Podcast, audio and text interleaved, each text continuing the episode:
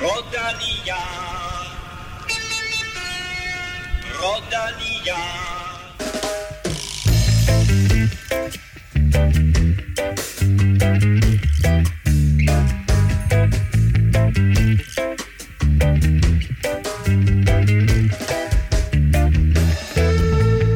Der er vild dag i Tour de France, men Vil Europa podcast hviler ikke, så i dag kigger vi tilbage på de seneste tre etaper og frem mod en barsk uge, hvor klassementet kan blive sat. Vi tager også den første halvanden uge med start i Danmark og seks etaper på fremmede veje under en større loop, når vi taler vinder og taber efter ni etaper. Og dermed velkommen til to, der i min bog er de store De store. vinder. Tak. Ja, Kim tak. Plesner og Stefan Djurhus. tak. Kim, øh, hvordan, øh, der er kørt ni etaper. Hvad tager du med dig fra de sådan første halvanden uge her? Jo, jeg synes, at øh, Wout van Aert har man da lagt mærke til. Og, øh, og så synes jeg, det ligner den her duel mellem Vingegaard og, og øh, Pogacar, som, som vi jo er en del, der har set frem imod. Det, det er det, jeg sådan, tager med mig ind i, i Mm. Alpeugen i hvert fald mest. Og vi kommer netop til albuen. Stefan, vi går nogle vilde etaper i møde. Uh, hvad, hvad, hvad glæder du dig til her? Jamen, øh, jeg glæder mig meget til den her, øh, til onsdag og torsdagsetapperne, altså øh, Granon og, og Alpe d'Huez. Øh, det, det bliver jo der, det sådan for alvor øh, går i gang. Øh, så, så jeg glæder mig til at se, om, om Vingegaard stadig har det der, som, øh, som han viste lidt af sidste år. Jeg kørte de to etaper for ja, 3-4 uger siden, da jeg var afsted. Uh, og Men der var det ikke så varmt, vel? Jo, det var vanvittigt varmt. det var vanvittigt, og det bliver det også øh, i den kommende uge. Og øh, det har jeg talt med to danskere om, som du kan høre fra i dag, nemlig Magnus Kort og Mads Pedersen, så, øh, så glæder dig til det.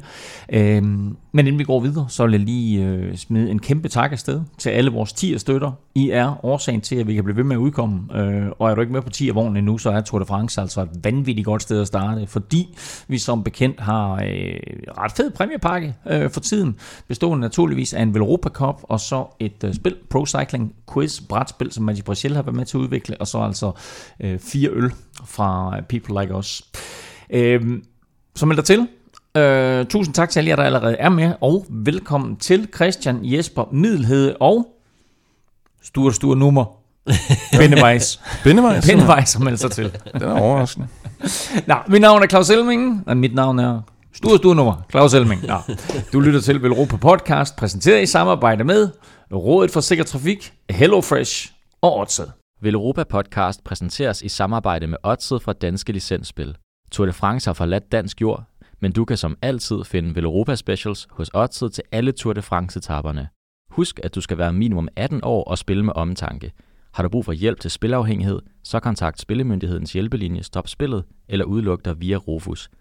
Regler og vilkår gælder. Inden vi skal snakke etaper, og måske især Bob Jungels, så lad os lige vende en sag, som jeg er sikker på, at mange danske turfans tænker over i de her dage. Fordi på den ene side, så ser vi jo gerne, at øh, Jumbo Visma går all in for Jonas Vingegaard. På den anden side, så har Wout van Aert øh, kørt sådan lidt solo-show, men øh, det har kastet en gul trøje af sig, og to etappesejre allerede.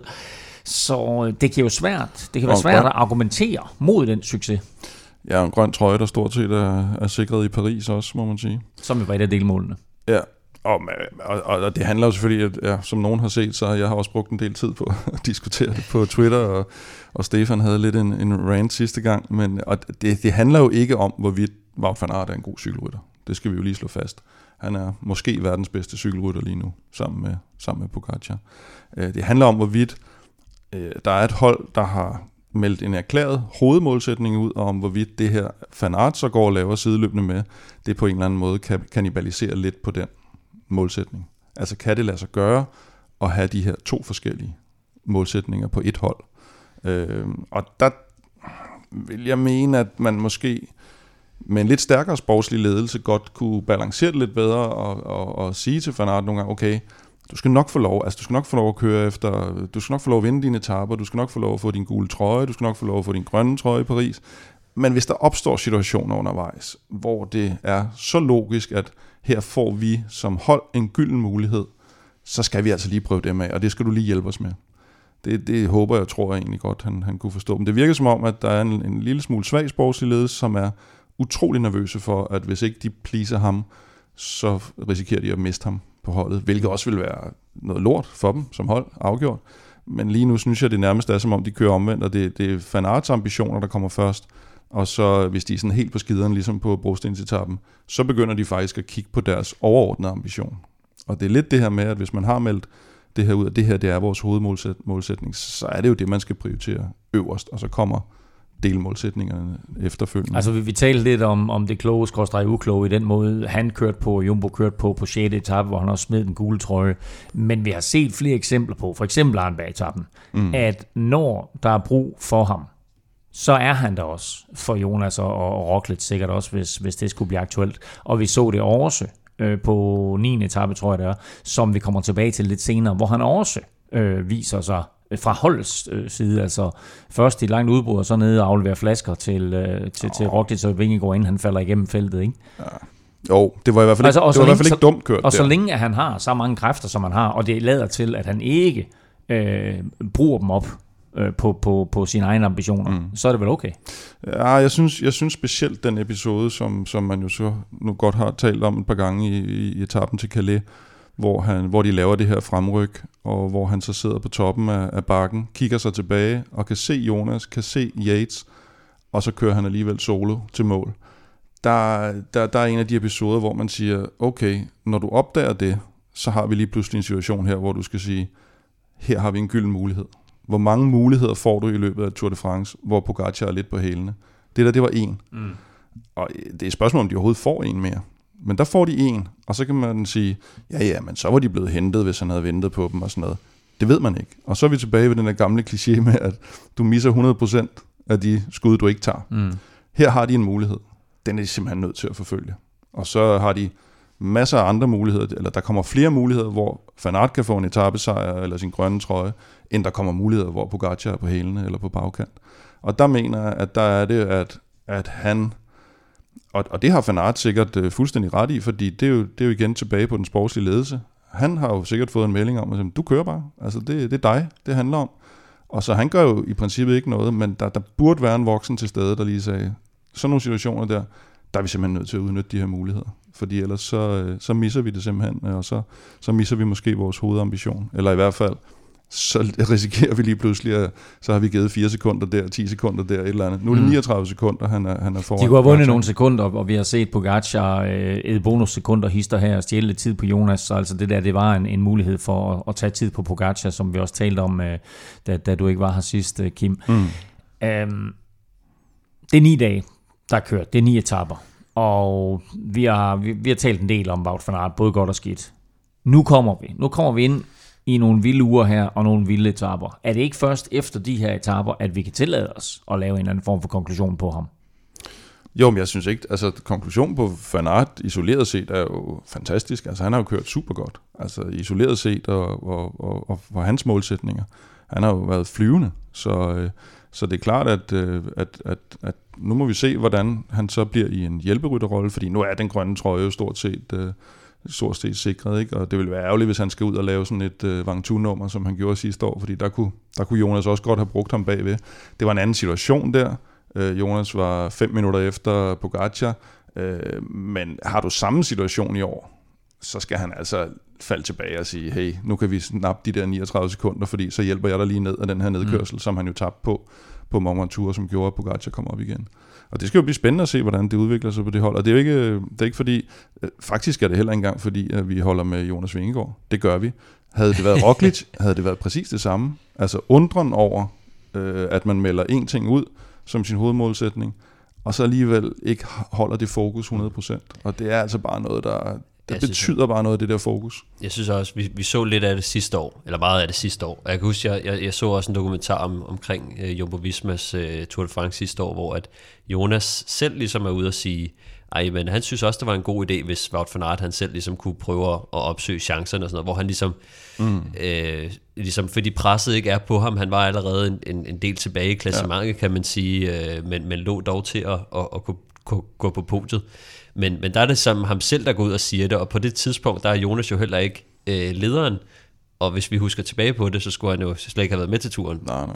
altså, det var også bare, det var det, der var så vanvittigt sidste år ved, at han kommer med på et wildcard, og så ligger han til at blive to og har en kæmpe stjerne på holdet. Det kan godt være, at han tænker, jeg tør ikke at kræve helt holdet nu, fordi hvis det så glipper, så er det sgu også øh, pinligt og ikke så godt for min fremtid. Men nu har vi set det et par gange, og, og også under, under det her års tur. Det eneste, som jeg tænker, har været mærkeligt, fordi jeg sad også og tænkte, jamen hvad nu hvis, at uh, Jumbo Visma har det helt fint med den taktik, de har lagt for dagen, og det er lige efter mm. planen, uh, at de tænker etappesejr og grøn trøje, det, er, det tager vi hellere med, og så nøjes vi, kan man sige, med et, uh, med et podie, eller eller så må, så må de jo Men klare det jo sig bare selv i bjergene, ikke? så er det bare ikke deres hovedmålsætning. Jamen, Nej, så det, det, men det, det, jeg mener, det er ja. bare det, jeg mener, at, mm. at jeg tror, jeg har ikke sådan hørt dem sige, at, at, øh, at der er ballade med det. Altså, de har jo, de har, Nå, nej, nej. det, det virker meget tydeligt, at det er planen, at de også støtter ja. Wout van Aert. Og det jo også fair nok. Det eneste tidspunkt, hvor jeg synes, at det blev lidt mærkeligt, det var da vi stod over i Sønderborg. Øh, nej, undskyld, i, øh, jo, det var i Sønderborg. Og spurgte Jonas, øh, om Wout han skulle hjælpe på, øh, på, på femte etape. Så siger han, ja, der bliver han øh, hjælperytter, og det er all in på øh, Roglic og mig. Så kører de fjerde etape dagen inden, og så efterfølgende, så siger han til samme spørgsmål, ja, nu må vi se. Ja, nu, Og det har jeg sådan lidt, Ja. hvor, hvor, hvad, hvad var det, der skete der? Det var Calais-etappen, der ligesom gjorde, at, at han selv blev i tvivl om, hvad, hvad kommer der så til at ske? Ja. Og det synes jeg bare var et, det det, det var et tydeligt tegn på, at, at nu, nu blev de sgu lidt i tvivl, og det har ikke været helt efter planen, det her med Calais og, og, og hvordan mm. øh, taktikken ellers skulle ligge. Ikke? Fordi så blev han lige pludselig i tvivl om, jamen skal han så overhovedet hjælpe os på, på, på brostensetappen? Ikke? Jeg bruger selvfølgelig også det her med, at når det så går så godt for Van Aert, kan man så overveje at sadle om undervejs og sige, ja okay, nu rider vi simpelthen den her Van Aert-bølge, ja. og så må vi se, hvordan det går med, med, med Jonas, fordi og så, så, så, så, så styrter Roglic og sådan noget, så, mm. så nu skifter vi lidt hest, ikke? To ting. Ja. Et, for lige at følge op på din historie, Stefan. Det interview, vi lavede, og det svar, han gav, var, jeg vil ikke kalde det overraskende, men det var i hvert fald så stor en historie, så franske medier samlede op på den og kontaktede dig og bad en om en oversættelse. Ja. Øh, så Vil Europa podcast, jeg kan ikke huske, hvad det var, det hed på fransk, men det hed et eller andet ord, jeg aldrig har hørt før. øh, ikke Vil Europa, men Og podcast. men det var heller ikke bare, det, det, var, det var AFP jo. Det var altså, Det er AFP. hvad der svarer til Ritzau herhjemme. Ja, ja, præcis. Og de, de samlede historien op, så stort, så stort svar var det. Øh, og den anden ting, det er, den gule trøje er svær at få, når der er en mand, der hedder Pogacar. Mm. Jumbo Visma har næsten stensikkert den grønne trøje. De har to førstepladser, de har tre andenpladser, alle sammen til Wout van Aert. Altså, det er jo meget mere sikkert, og en meget mere sikker vej til podiet i Paris, Absolut. end at skulle gå all in på den der gule trøje. Så er det ja. vores håb øh, for Jonas Vingegaard, der gør, at vi sidder kritiske Nej, det er fordi, de har meldt ud, at det er deres hovedmål at, at stå med den gule trøje ja. i Paris, og ikke at stå med den grønne trøje i Paris, eller vinde etape undervejs og alt det der. Det synes jeg, at som sagt, at når der ikke er nogen risiko for alt muligt andet, så skal han jo bare have lov at køre efter. Sådan var det jo også lidt, sidste år var udmeldingen også sådan, ja, men jeg spurter i massespurterne, hvis, hvis ikke det ødelægger Roglic chance, så tror jeg, han sagde noget med i starten. Og det, det synes jeg er fint, hvis man, fint, fis. Det synes jeg er fint, hvis man kan balancere det. Mm. Ja, det virker som om, de har en lille smule svært ved at... Eller det finder vi ud af i Paris, som de har. Men umiddelbart synes jeg, der mangler øh, lidt fokus på hovedmålet, øh, hvis, det, hvis det er det, man gerne vil køre efter. Ja, og, men jeg vil også sige, altså i forhold til den stil, som Wout van Aert kører, altså han, han er belgier. Altså han er, det, det, det, det, er sådan, det er sådan en rigtig uh, belgier-trick, ikke? Altså med at, uh, så ved du ikke lige, at, at kaptajnen sidder dernede og sådan Ja. noget.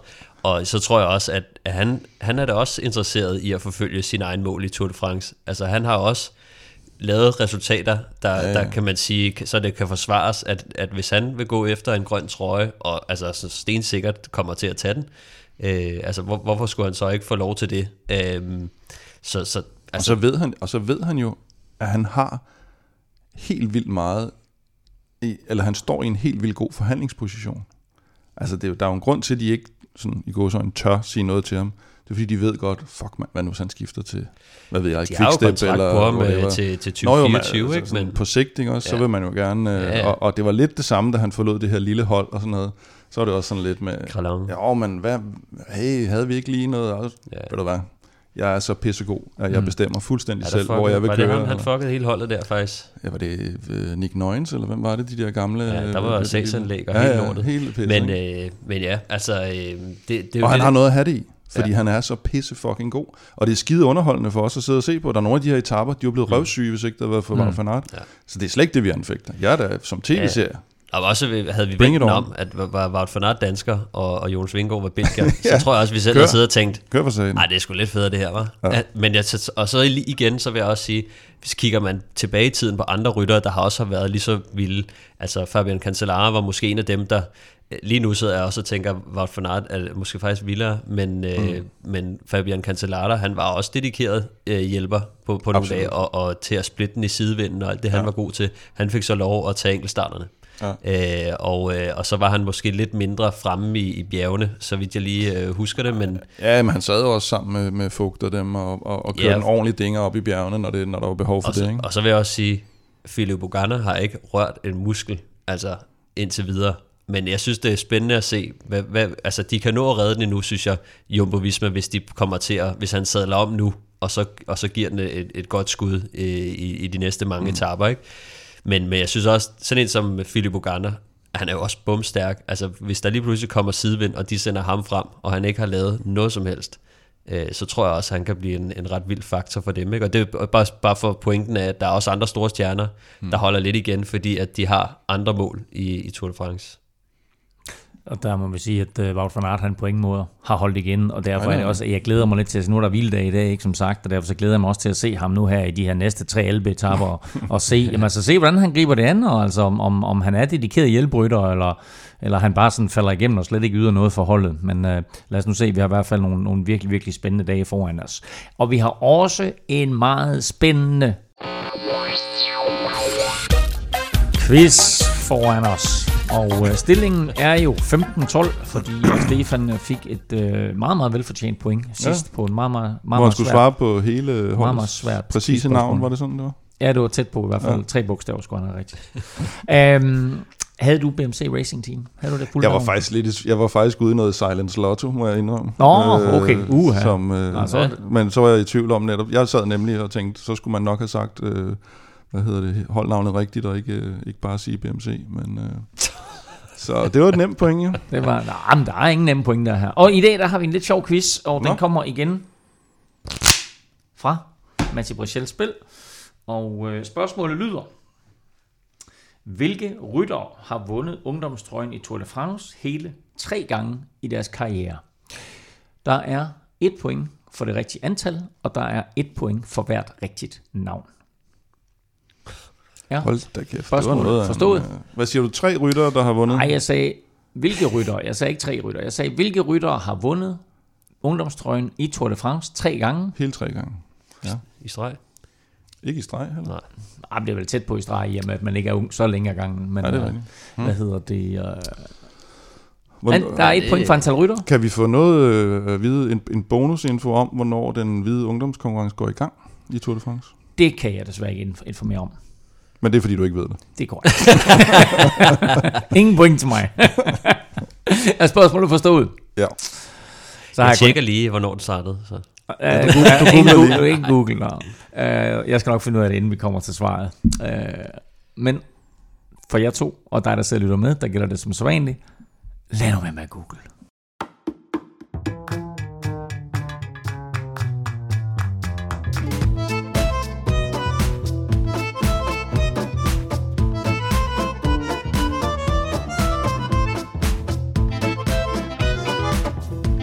Hjælp, hjælpe lidt, der har jeg faktisk googlet, så jeg kan fortælle, at den hvide ungdomstrøje blev indført i 1975. Så var der, så var der lidt, lidt okay. hjælp at hente der. Den første vinder i øvrigt var Francesco Moser. Ja.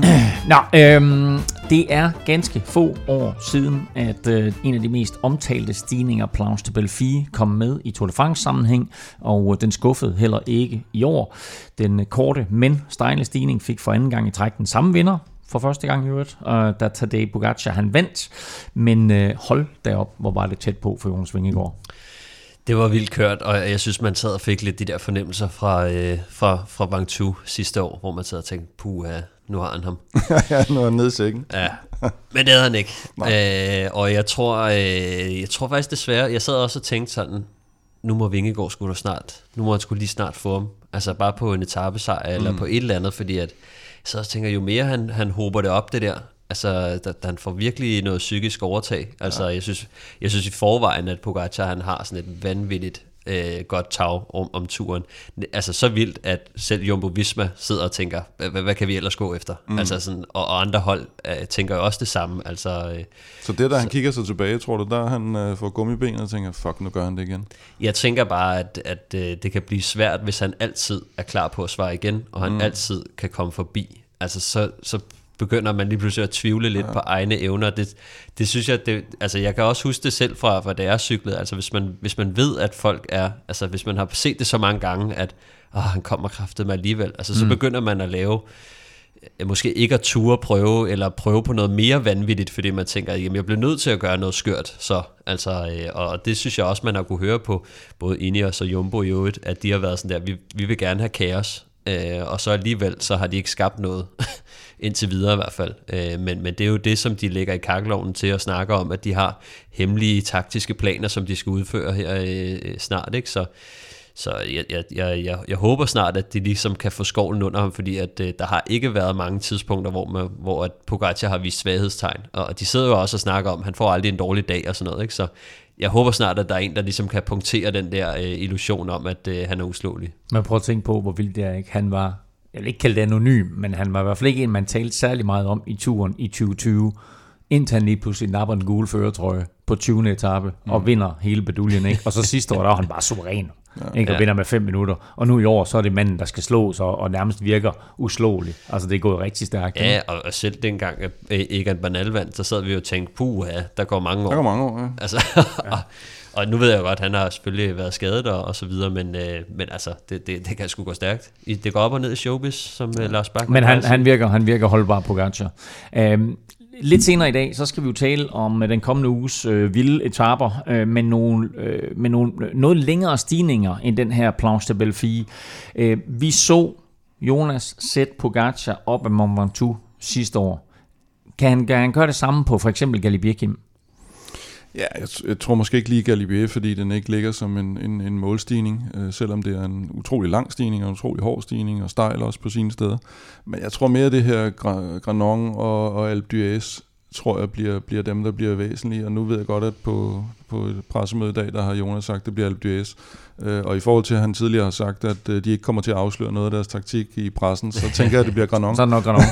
jeg vil sige... og jeg vil også sige, at det, det, det vil også være mere logisk for mig, fordi det, det er jo den, der at de fleste de, de vurderer som den, den hårdeste af de to. Og jeg cyklede op af Granon for et par uger siden, og jeg har aldrig nogensinde oplevet noget lignende, hverken øh, øh, procentmæssigt over lang afstand, altså 11 km eller noget i den retning, og øh, med 9 procent, øh, og så varmemæssigt, og de to ting kommer selvfølgelig også i effekt nu her, og det jeg kørte op af den, der tweetede jeg. At, mens du kørte op eller noget? Ja, faktisk mens jeg kørte op. Ikke? Det, havde, det havde jeg overskud til. Nej, efter jeg kørte op og så videre. Jeg tror, efter jeg sundet mig om aftenen, for jeg var helt blæst. Øh, der, der skrev jeg, at den her etape kommer til at blive Jonas og Pogacar først på stregen. Uh, og det, det er stadigvæk min forudsigelse, sådan som jeg har set dem køre. Jeg tror, det her det bliver en vild etape, det er på onsdag, men det taler vi mere om uh, lidt senere. Øh, vi så her og på 9. etape, at Pogacar og Vingegaard er de stærkeste opad, og også faktisk har flest kræfter øh, til allersidst på en etape. Øh, og nu bringer jeg det selv lidt i spil, Kim, men er det de to, der skal kæmpe om sejren, og så er der bare alle de andre? Ja. kan, kan du tilføje lidt mere?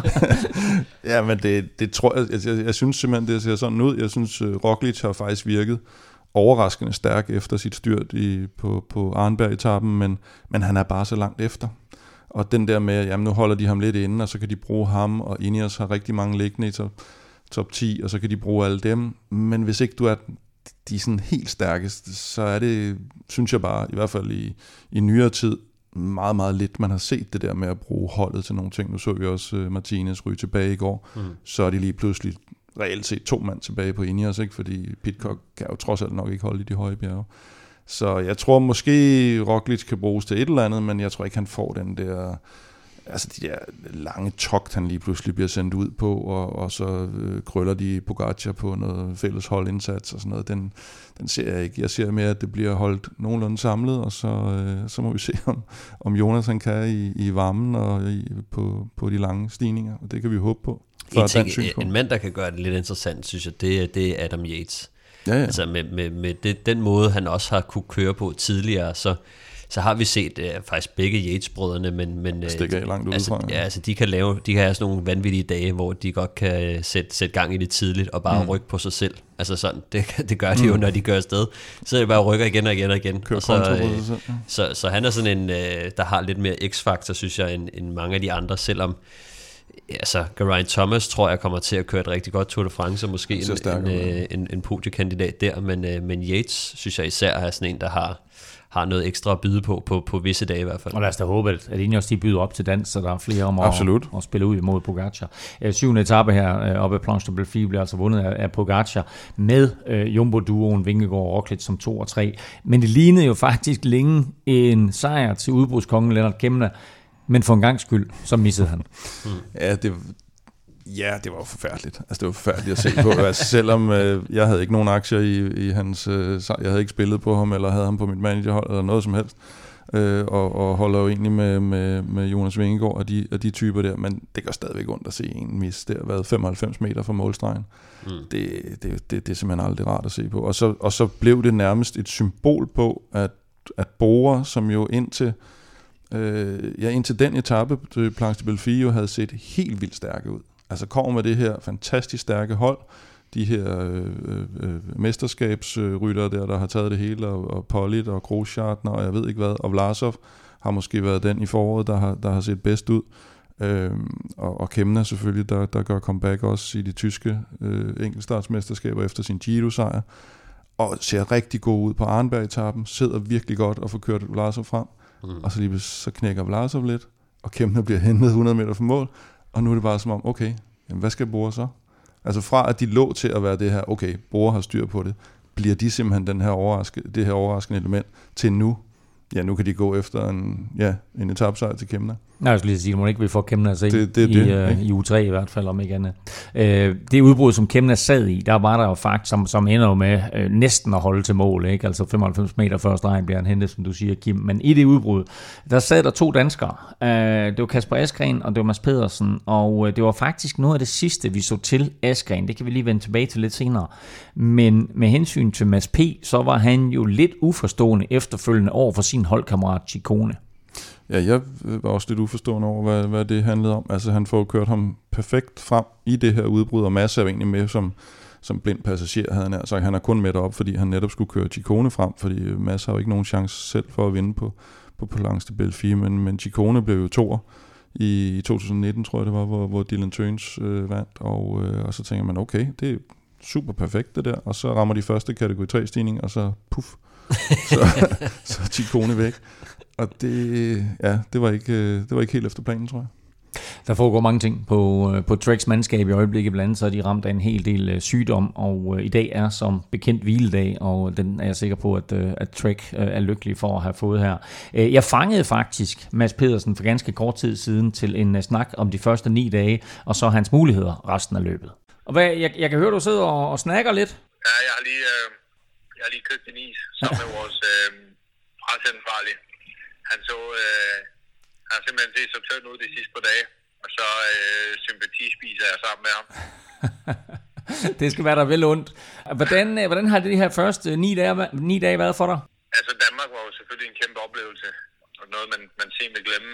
Ellers så, så er det ikke gået helt som, øh, som planlagt, men øh, ja, turen er heldigvis stadigvæk lang, så, øh, så der er noget at se frem til. Men øh, jeg ville da gerne have haft noget mere med for de første ni dage. Og det har også sådan øh, holdmæssigt for jer været, været lidt hårdt. Øh, Du mister en, en god hjælper ven i, i Ale- Alex Kirsch, og der har været sådan andre udfordringer. Øh, hvor- Hvordan, hvordan er I stille lige nu? Og lige nu står det ret skidt til.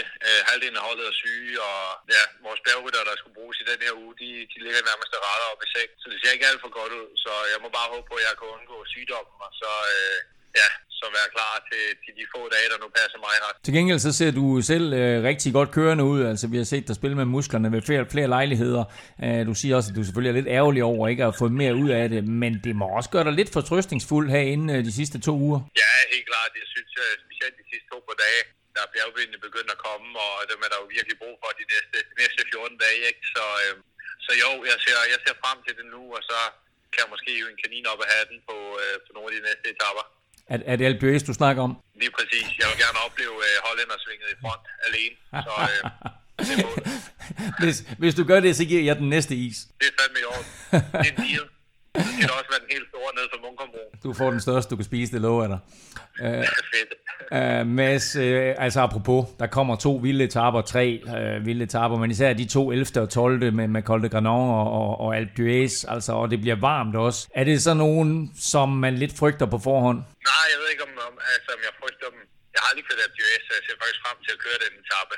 Øh, selvfølgelig ved jeg godt, at jeg ikke bliver en skid, men, øh, men altså, jeg ser frem til at køre den også, fordi jeg synes, jeg har fundet bjergbenene, så, så jeg håber og satser på, at jeg ikke kommer til at sidde, øh, som jeg har gjort før i bjergene. Så nej, det, er, det er mere øh, glæde, jeg går ind til de etaper. Og hvordan er det som dansker? Altså sidder man og følger lidt med i klassementet, og, og måske endda hæpper lidt på Jonas? Ja, selvfølgelig hæpper man der på Jonas. Altså, og hvis nu, han, hvis nu kommer brænder på ham derude, så, øh, og man er der, så, så giver man også en lille hånd, hvis nu at det, det ikke går ud over ens egen chancer. Så jo, selvfølgelig hæpper vi på Jonas. Han, øh, nu har vi jo haft i mange år, at øh, der var andre, der prøvede at, at skulle være kiserytter, uden at det, det rigtig har været lykkedes. Øh, og nu, nu ligger Jonas og gør det, så, så selvfølgelig hæpper vi der på ham. Er du lige så overrasket som mange af os andre måske er over, at, at han kommer lidt out of nowhere sidste år, og så i år bare slår fast, at det var altså ikke held? Nej, altså, fordi man bliver ikke bare to af turen øh, for sjov og på, på et lucky punch. Så nej, jeg er ikke overrasket over, at han er der igen. Jeg har sagt før, at, at, at det vil være svært for ham, fordi pludselig er der meget mere pres på, der er mere medie, medie omkring ham og så videre, men øh, han håndterer det rigtig godt, og ja, nu fik han stadigvæk to af turen, ikke? Så øh, hatten af til Jonas, øh, kæmpe, kæmpe respekt, at øh, han er i gang med det igen. Og så siger du selv det her med, med, med, at du måske endda vil give ham en hjælpende hånd. Det har vi jo nogle gange set kolumbianere gøre med hinanden. Det er vi ikke så vant til at se fra, fra danskere over for hinanden. Nej, men det er jo fordi mange af os, det er jo, det er jo ryttertyper som mig, så, så det er sgu svært at give hinanden en hjælpende hånd, når vi gerne vil vinde den samme etape øh, og køre på forskellige hold. Øh, og det er også svært at give Jonas en hjælpende hold, fordi hvor fanden skulle jeg lige egentlig kunne gøre det hen, uden at han selv har nogle holdkammerater. Men, øh, men ja, det er bare, øh, du ved, det kan være hvad som helst. Hvis nu han lige mister sine holdkammerater til lidt frem et eller andet sted, så, så må man godt lige tage ham med på jul. Det er jo ikke, det er jo ikke de store ting, vi kan gøre i, af forskel for ham. Måske en lead out i hollændersvinget. Ja, Men er der nogle etaper, du har sat kryds ved her i de sidste to uger? Altså, 13. etape, det er, det er det næste mål for mig. Øh, Jeg ved, den bliver svær, og jeg ved, det er en rigtig hård etape, men, øh, men der er sat kryds der. Øh, Det, det, det bliver den næste chance for at vinde en etape i hvert fald. Og så har du før været super tæt på, på Champs-Élysées. Hvordan ser du dine muligheder der? Jamen, jeg ser absolut, mulighederne er der for at vinde. Altså, øh, men det hele skal flaskes og er fuldstændig perfekt. Øh, du ved, jeg skal helst ikke have Jakobsen lige jublet eller, eller noget i den stil. Men øh, hvis nu de andre er lidt uheldige, og så er lidt for langt tilbage, og når jeg rammer den lige, lige i røven, så, øh, så tror jeg på, at det er en mulighed. Super fedt, Mads. Vi glæder os til at se dig især på 13. etape, og måske også holde med dig i Hollændersvinget på Alpe d'Huez. Fedt. Tak skal du have, hej du. Hej. Lød øh, oprigtig glad. Mads Pedersen her fangede ham i øh, Legue i øh, Frankrig, hvor han øh, gik rundt, som man kunne høre, sammen med sin pressechef her og, og, og nød en is. Han ser frem til 13. etape, etape, Stefan, og det er altså lige efter øh, de her 11. og 12. etape, som er benhårde. Hvordan griber man sådan et par dage andet, når man ved, at der ligger en god mulighed, øh, den, altså dagen efter? Jamen, øh, først og fremmest skal han jo bare igennem etappen, så, øh, så det, bliver, øh, det bliver fuld gas, også, øh, også for Mads og de andre øh, tungere ryttere, altså de, de får sgu også travlt, altså det er, det er nogle benhårde etaper, lange, øh, eller kan man sige, de er jo, kilometermæssigt er det jo ikke så slemme, men det gør jo også bare, at øh, tidsgrænsen begynder at blive en, en sjov faktor, så dem skal han bare igennem, men jeg tror faktisk, øh, som han også selv lidt siger, altså øh, han, han har fundet bjergbenene lidt frem, og, og vi har tidligere set ham øh, også køre relativt fornuftigt i, i bjergene, øh, sammenlignet med nogle andre sprinter. Der er han altså lidt, øh, lidt stærkere, så, så jeg tror nok, øh, kom, han kommer nok øh, fint igennem det, og så, øh, så glæder jeg mig til at se, hvordan øh, de kommer til at gribe 13. etape øh, an. Og Kim, det er sjovt jo. Og Mads siger, at han aldrig har kørt Alpe d'Huez. Ja, det var lidt overraskende for mig. Det, det er jo sådan nærmest, at... Øh, altså, jeg har heller ikke, men øh, det, det, var, det var mindre overraskende.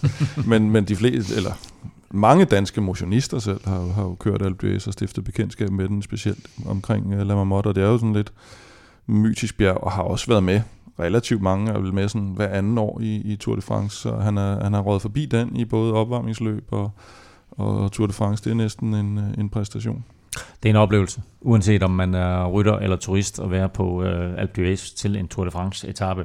Øh, apropos snacks, så skal vi faktisk nu tale lidt om forplejning. aftensmad, stressende indkøb i ulvetimen, ingen tid til et hjemmelavet måltid.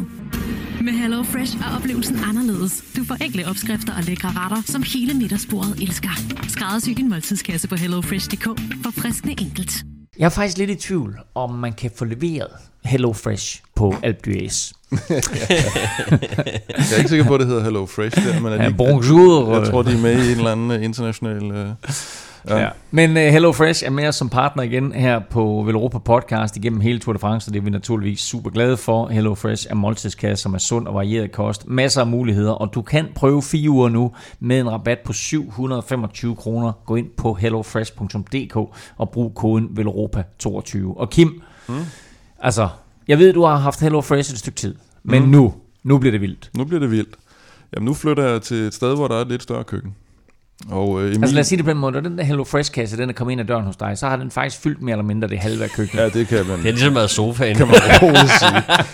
Det er meget godt, så jeg har haft noget til spisebordet. Nej, øh, nej nu, min, min søn Emil der, han har jo gået på gourmetlinjen på efterskole og er kommet hjem nu, og nu flytter vi i en lejlighed med en lidt større køkken og sådan noget, så nu går jeg da stærkt ud fra, at han skal lave øh, Hello Fresh. Så Mad til mig. Gå med fresh. Ja, gourmet Gourmet fresh. fresh. Ja. Så det, det er da en, øh, en, øh, en helt klar opfattelse, jeg har. Og jeg er ikke skal- sikkert, at han har samme opfattelse af det. Nej, nej, nej, men det kan være, du kan tvinge ham til det. Uh, jeg skal have gå, gå med, for jeg sige. Jeg skal have Hello Fresh, begge dele, uh, den kommende uge i sommerhus. Uh, jeg Mm. tager i sommerhus i morgen. Og Nå, uh, jamen, jeg, har talt med min bror, og der er kommet en fin kasse deroppe i dag. Uh, og det er jo det geniale. Så kan man lige omadressere uh, kassen, hvis man har brug, be- behov for det en enkelt uge. Så jeg har lige oppet antallet af måltider og antallet af personer, og så sendt den til, til Jamen, sommerhus. ellers er det helt også spist, når du kommer derop. Det er jeg bange for. Det er bange for. Så men nu, nu, skulle der, nu skulle der være til et par dage i hvert fald. Så altså masser af muligheder med Hello Fresh. Har man behov for pause, så kan man gøre det. Og vil man have sendt det et andet sted hen, så kan man også gøre det. Men prøv Hello Fresh nu. Der er et hav af muligheder, også hvad angår forskellige måltider, og også her i sommerperioden, hvor man kan tilvælge øh, grillretter. Så brug koden VELROPA22, så får du altså hele 725 kroner i rabat på din første måned. Du kan godt finde det her tilbud andre steder, men bruger du koden VELROPA22, så sender du et signal til HelloFresh om, at du støtter podcasten her.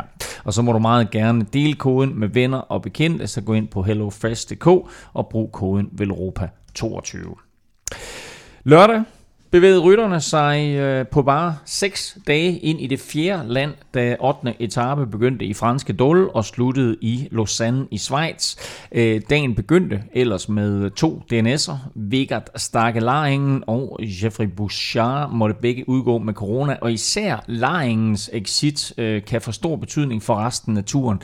Øh, Mikkel Bjerg gik faktisk så langt som at kalde nordmanden nærmest uundværlig for UAE. Ja, jeg tænker, han øh, måske også tænker lidt øh, egoistisk der, Mikkel Bjerg, fordi øh, han var jo en, han var 50 procent af, af fladbaneholdet, ja, ja. især efter at Mark Hirschi måske øh, nok øh, ikke har vist sig at være i den, i den allerstørste form. Øh, han kom jo med i stedet for, hvad hedder han, Matteo Trentin. Mm. Det havde været lidt noget andet, hvis de havde været både Trentin, Mikkel Bjerg og, og Laringen, så havde det så det nok ikke betydet så meget. Så jeg tror, Mikkel har måske også lige kunne se ind i, øh, i, i, i, I kuglen, skråkuglen kuglen også. der og sige, huha, det Ja. bliver lidt hårdere for mig nu på, på dalstykkerne her, når vi skal, når vi skal ned i bjergene. Men ja, øh, bumstærk øh, nordmand, han, han lå med i udbruddet der og bliver kaldt tilbage, og så dagen efter, så er han ude med, med positiv test. Og de her to positive coronatests, de førte jo så til øget opmærksomhed på øh, yderligere smitte, og med et større udbrud sådan på vej i Frankrig, så valgte ASO og de franske myndigheder så at teste hele feltet øh, i går søndag.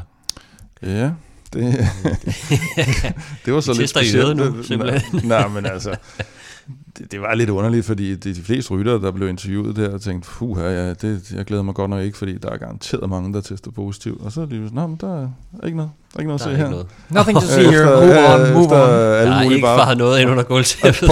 Alle er poppet sådan stille og roligt ud undervejs, men så da vi tester, når vi så tester hele lortet, så nej, der, Der er ingen. jeg så også, hvem var det? Jeg tror, det var Thomas Dækker, ham den øh, eks-professionelle, der han sagde, det ved alle sgu da bare noget vaseline i næsen, så er den jo negativ hver gang. Er det Så- rigtigt? Puh, ja, ja, okay. Ej, er det- nej, okay, det var da- det var da godt Der er, mange, der er mange også journalister, der er sådan lidt, hvad, øh, det er da super dejligt, at der ikke var nogen, men...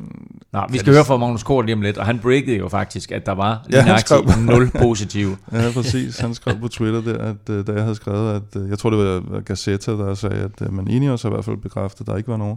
Og så tweetede jeg den videre der, og så skriver Magnus, der er ingen negativ. Bum. Og det var der så heller ikke. Så kom UCI et par timer senere med Jeg kan, deres... godt, jeg kan godt lide, at, at Thomas Dekker kom ud med den der, og det er bare sådan... Man Ja, ja, tænker altid, Tour de røver France, det der, er bare så meget... Der, der er altid sådan et eller andet gøjleri, eller Ja. ja. nogle spekulationer om et eller andet mærkeligt, altså. Ja, ja. Nej, øh, det var positivt i hvert fald, og betyder jo så, at alle Nej, de det var rytter- negativt. Det var, Det var negativt. Alle, alle prøver at være negative, men det var positivt, at de var negative. Ja. Og øh, det betyder så, at alle de rytter, der er tilbage i feltet, også stiller til start øh, på øh, 11. etape, der, eller 10. etape, som er, er tirsdag. Men øh, tilbage til den her 9. etape, øh, eller 8. etape er det selvfølgelig, der blev vundet af Wout van Aert, øh, som vi jo lidt inde på i, øh, i, i starten. Men sådan set med danske øjne, så var det positivt jo, at Andreas Kron viste sig frem og blev nummer 4 bag sådan en trio af verdensnavne. Ja, det må man nok sige. Altså, jeg blev lidt overrasket faktisk, øh, da man lige pludselig kunne se Kron øh, arbejde sig op øh, langs, øh, langs siden af, frontgruppen der. De var jo ikke ret mange tilbage til sidst, så det var en benhård afslutning for dem, der havde lyst til at, at deltage i det. Så vildt imponerende, at, at han kæmper sig med op der og er jo med, altså er jo helt med øh, med de aller, aller største, ikke? Og, og bestemt ikke en skam at blive slået af de tre herrer, der kommer ind øh, Altså foran de, de to der. store favoritter på etappen, det var Wout van Aert og Michael Matthews, og de blev et og to, og så blev Pogacar treer. Det, altså, han var skuffet efterfølgende, Andreas Kron. Ja, det, det, det synes jeg faktisk er, det er jo spændt. Jeg tror, når han lige kommer hjem og, og summer lidt over det, så tror jeg, at øh, så tror Ej, det jeg, sagde han også. I aften er jeg nok uh, tilfreds, men Ja, ja, det uh, tror lige jeg nu, det er klart, når du står med en fjerdeplads, det er jo næsten den det er værste. klart, også fordi i den finale der, hvor det hele svingede lidt rundt, og der var flere, mm. der blev sådan lukket lidt, kan man sige. Og jeg ved ikke, om han, altså, han, han, han havde nok ikke vundet anyways, øh, mm. Andreas, men, men jeg sidder også og tænker, at øh, noget af det, som, som, som han måske har brug for på det stadie, hvor han er, det er at finde ud af, sådan, hvad, hvad, hvad skal han egentlig gå efter af etaper.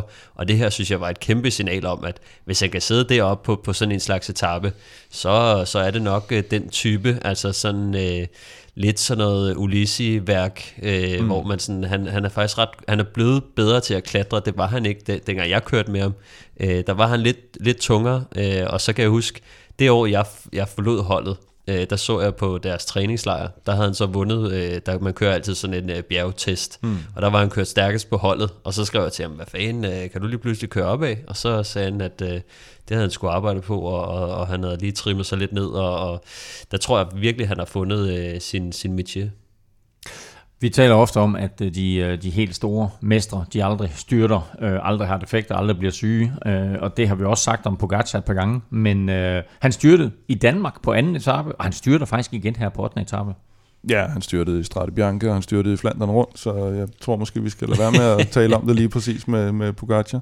Han er jo med i det her helt sindssyge styrt med Alaphilippe i, øh, i Strade Bianca, hvor Alaphilippe ryger ud over øh, reglingen og ud på marken der, og der, der, der er han faktisk sådan okay alvorlig styrt, han kommer i der, ikke?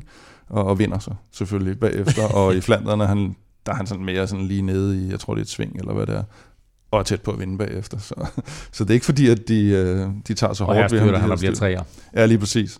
Så øh, han, han har det i hvert fald med at komme nemt igennem de styrt, han, øh, han er i. Men han er også sådan en rytter, der... Altså her, da han styrer her, ligger han jo faktisk ret langt nede bagved. Og han er sådan en, der godt lige kan flakse lidt rundt i feltet, hvor Jumbo mere sidder sådan, sådan mere steady op, og Ineos øh, sidder, sidder lidt mere samlet. Og han er jo også en, der kører sådan lidt, lidt cowboy og cykelløb en gang imellem. Så han ryger ind i nogle ting, men, men har måske både nogle skills og, og noget held til at, at komme sådan fornuftigt i, igennem det. Afslutningen. Ja, vi kan jo lige sige, at, at i det der styr, der, der var der altså et par andre store kanoner nede, Kim, øh, blandt andet øh, Ja, der var halv, Thomas. halvdelen af feltet nærmest, men ja, både Thomas og, og, og Roglic er, er nede, eller i hvert fald påvirket af styrtet. Gody, jeg ved ikke om det er Gody, om det er ham, der, er det ham, der Det er flyver benene. ud i, det øh, er ham, det der, hvor benene lige pludselig kommer op. Øh, ud i grøften der, ja, grøften, og han prøver at lave sådan en, skal op igen af grøften der, ja. øh, Uran ryger, ryger også ned, og Quintana røg ned under nogle cykler i hvert fald, og det, ja, det, det gjorde lige, at feltet lige, lige stoppede lidt op, øh, forståeligt nok, og lige fik, øh, fik folk op, der skulle slikke sårene. Afslutningen lå rigtig godt til Wout van Aert. Der, var, øh, der kom et lille udbrud af sted, øh, blandt andet med, øh, med, med, med Catania, øh, men afslutningen lå rigtig godt til Wout van Aert, og derfor så brugte Jumbo Visma også lidt kræfter på at kontrollere udbruddet. Vi var lidt inde på det i starten, men altså, det er, det er igen sådan lidt, ikke? Ja, altså, skal, hvad, sige- hvad skal de bruge kræfter på, hvad skal de ikke bruge kræfter Ja, på? jeg vil sige, det her, det, det synes jeg var sådan lidt unødvendigt, de brugte kræfter på. Det er ikke deres opgave. Altså, de, selvfølgelig så kan man sige, at ah, men det var kun en mand, og det var kun... Ja, men den ene mand, han blev så sat som en af de første dagen efter, fordi han var træt. Og den ene mand var egentlig dedikeret hjælperytter til Nathan Jonas van. Na- Nathan van Højdung. Så man kan sige, ja, det, og det er lidt ligesom de der sekunder, ja, fire sekunder her, og det der der, og han er lidt træt. Det betyder ikke noget. Og hvis du så akkumulerer alle de her, der ikke betyder noget, så betyder det lige pludselig noget. Øh, og, og det, jeg synes ikke, det er deres opgave at, at sidde der. Øh, hvad hedder det? De, de kører reelt set øh, et udbrud ind, som kunne have taget nogle bonussekunder fra Pogacar, som så ender med her at få fire bonussekunder. Så kan man sige, det, det havde han måske fået alligevel, og de var blevet hentet alligevel. Men hvis de var blevet hentet alligevel, hvorfor så bruge kræfter på det? Altså, der... Hvad, Stefan? Jamen, jeg, jeg, jeg, jeg er også lidt enig. Altså, det, det overraskede mig faktisk, at de var så villige til at kontrollere øh, etappen. Det, og det kan godt være, at de ikke bruger alt for mange kræfter på det som sådan, øh, men de var med til at kontrollere, at der ikke kørte et stort udbrud. Mm. Øh, hvilket også er en stor ting, øh, at, at man skal sidde og bruge kræfter på det, og så skal man sidde og arbejde hele dagen. Men i bund og grund, så giver de jo bare UAE en fridag, kan man sige. Ikke? Og, og det betyder jo, det- også bare, at deres plan, som enten er, det kunne enten være at nedbryde UAE-holdet over tid, fordi de skal også skal ligge og føre på, på fladbanen, Øhm, men altså, de, de kunne også godt vælge at sætte pres på, altså øh, og, og bruge holdet på den måde. Øh, for eksempel, det kunne også bare have været sådan noget som at sende øh, Steven Krogsvejk i, i udbrud for eksempel. Jeg ved godt, han er ikke nogen øh, sådan direkte trussel, mm. måske han syv minutter efter deromkring. Øh, kommer han ud i et udbrud, så ved de, at nå, så bliver UAE faktisk nødt til at op sig en lille smule. Altså, mm. øh, og så havde de måske også en chance for en etappesejr, men det viser bare lidt for mig, at de tænker meget øh, de tænker meget kortsigtet, og de tænker meget på Wout van Aert i, i forhold til, som Kim også var inde på tidligere, med det de, havde, det, de havde snakket om, og de havde snakket om, at de gerne ville have kaos, og, og her går de ind og skaber direkte modsat, altså mm. de skaber, de kontrollerer en etape og gør det, øh, gør det på den måde, at UAE også får øh, en fridag, så Ja, det er, jo ikke, altså, det er jo ikke verdens største brøler, eller et eller andet helt forfærdeligt for deres Nej, hold. nej, det er bare ikke. igen sådan lige sådan en, hvor man tænker, det er bare ikke deres opgave. Altså, det, det, det, der er ikke nogen grund til, at de gør det. Det er spild, spildte kræfter. Jeg så mand. efterfølgende sige, at, øh, at de, der faktisk var en dialog mellem UAE og, og Jumbo nede i feltet, og Jumbo havde sagt noget, men vi behøver ikke hente dem sådan super hurtigt. Så det betyder også, at, at de har haft det der under kontrol. Altså, så spørgsmålet er, hvor mange kræfter de har brugt, og hvis, Ja, de, så, nå, det, det, hvis de stille og roligt har det under kontrol, og de kan hente ind, og Wout van Aert vinder, altså, så er det da en win-win. Ja, de, øh, Bike Exchange har nok bare sat to mand op, og så har de hentet dem alligevel. Der er, ikke, altså, der er bare slet ikke nogen grund til, at de bruger de kræfter. Og, og, og jeg tror, det er lidt at nedgøre øh, rytter i Tour de France, hvis man siger, at det ikke betyder noget at sidde en hel dag ude foran for sådan en Nathan van Holding, Fordi hvis det bare var piece of cake, så er der ikke nogen, der bliver træt eller noget. Det er jo en gradvis nedbrydning af rytter, og her der var det en jumbo-rytter, der blev lidt nedbrudt. Ikke øh, voldsomt eller noget, i stedet for en UAE-rytter.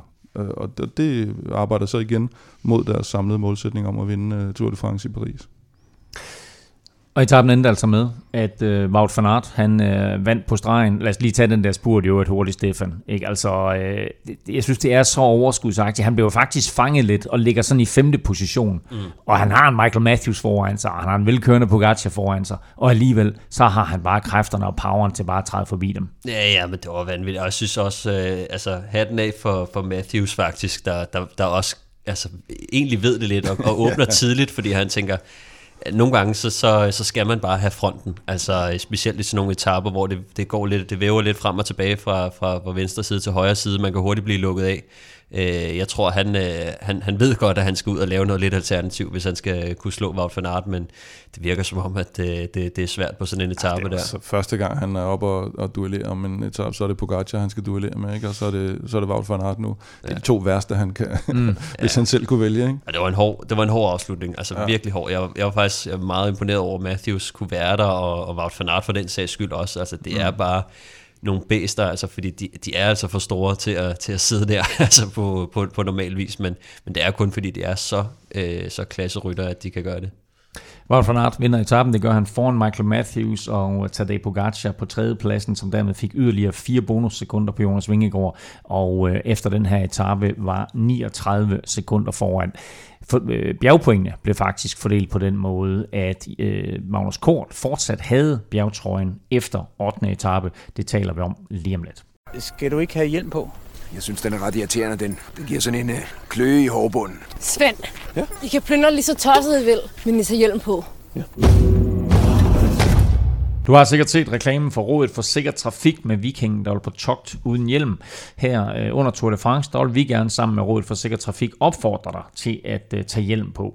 Vi har her i Europa Podcast et par gange talt om øh, Lotto Sudals blå hjelm øh, i det her års Tour de France. Øh, farven kommer faktisk fra Lottos nye partner, et IT-firma, der hedder Destiny. Men i dag har Lotto også præsenteret hjelmproducenten Ecoy som fortsat partner for de næste tre år. Jeg talte med pressechef Thijs Orulen i Sønderborg og lovede ham, at vi ikke vil bringe det her interview før i dag. Han øh, fortæller her, at partnerskabet med en hjelmproducent er vigtigt for Lotto, både i forhold til at præstere på cyklen, men også for at sende et signal om sikkerhed til alle os, der bruger cyklen til hverdag. This Tour de France, we're still named Lotto Sudal. We will remain Lotto Sudal until the end of the uh, 2022 season.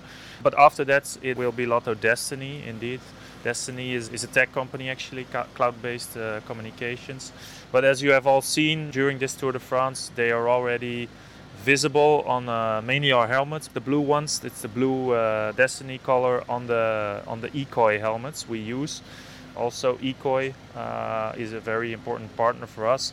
They sponsor us with the helmets and also the glasses. The main thing with a helmet is, first of all, safety. We've all seen, I think, pictures of, of riders who had crashes and, and the way the, the helmets come out of the crashes.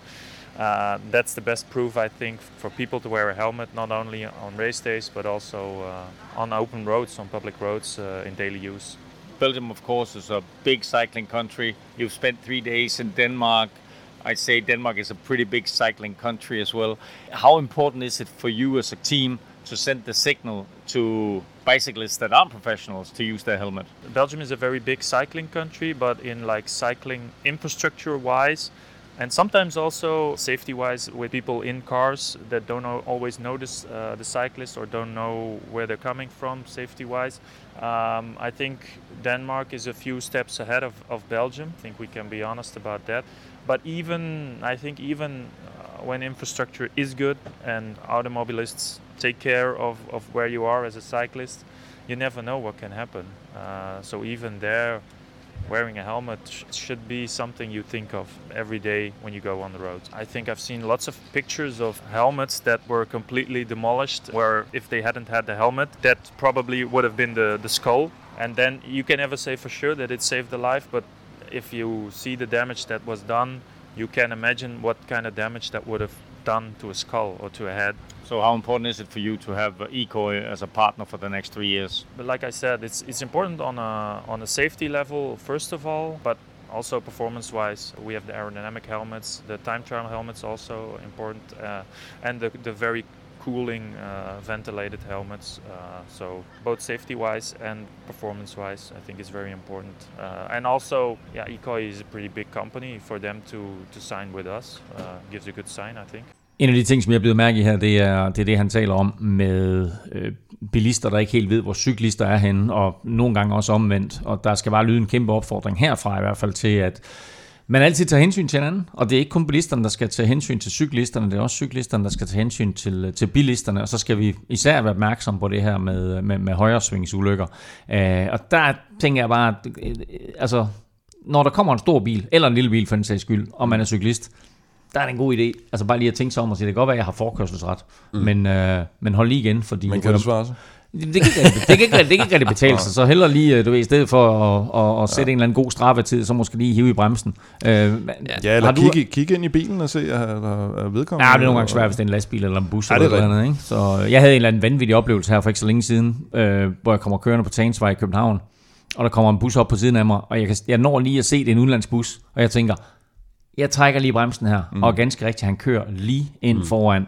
Ikke? Altså, og havde jeg du ved, brugt min forkørselsret, så er jeg ikke sikker på, at vi har siddet her og lavet podcast i dag. Men øh, mm. så, så god idé lige at tænke sig om, når man, når man sidder derude. Det gælder, gælder begge veje. Men, øh, har du været i højresvingsulykke, Stefan? Ja, dem har jeg været for stykker af, faktisk.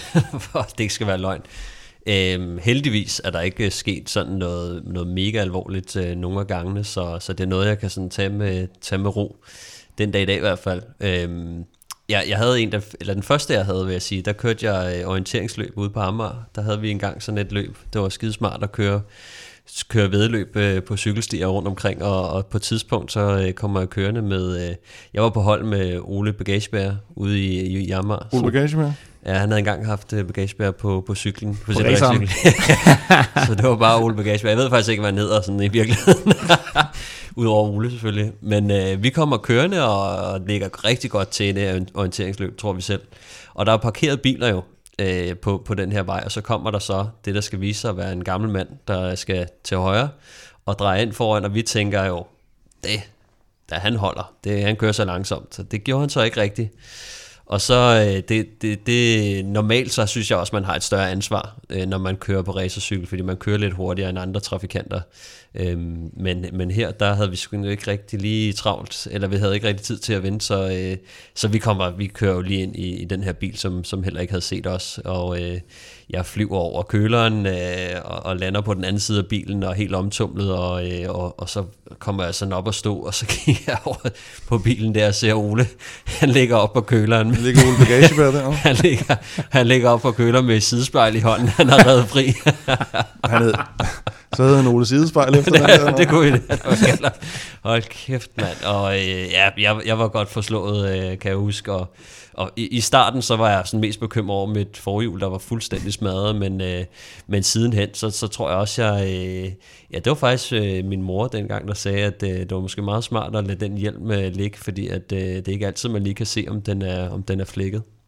Så, øh, så jeg, øh, jeg, skiftede hjelm ud efterfølgende faktisk, og, og det var øh, modvilligt, fordi man selv skulle ud og, og betale for den jo dengang. men øh, men det, jeg tror, det var smart. Øh, En klog mor, du har. Ja. Så, altså, og, og der skal man bare lige sige, at, at har man ved et uheld og så videre, og man er i tvivl, om hjelmen har taget skade, så skift den ud, fordi øh, hvis den, øh, selvom man ikke engang kan se, at den har taget skade, så har den gjort sit arbejde. Mm. Øh, og det kan den altså kun gøre én gang. Så har man ved et uheld, så skift hjelmen ud. Vil du vide mere?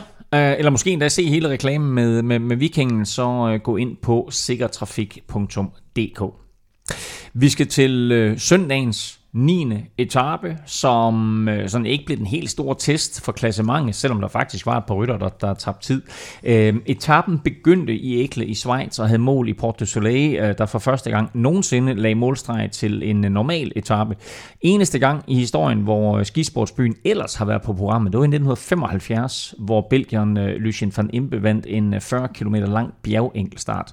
Ved I, hvem der blev nummer to? Nej, men det var der, ungdomskonkurrencen startede, har jeg hørt. Ja, i samme år. Øh, ja, der får nej. vi noget foræret her, gør vi Ja, det? der får foræret. Det er ledtråd Blæsner på, på Hvem, hvem, igen. hvem, hvem, hvem blev nummer to på bjergenkeltstarten i Francesco 1975? Mose. Det gjorde han ikke, nej. Nej, jeg ved sgu ikke.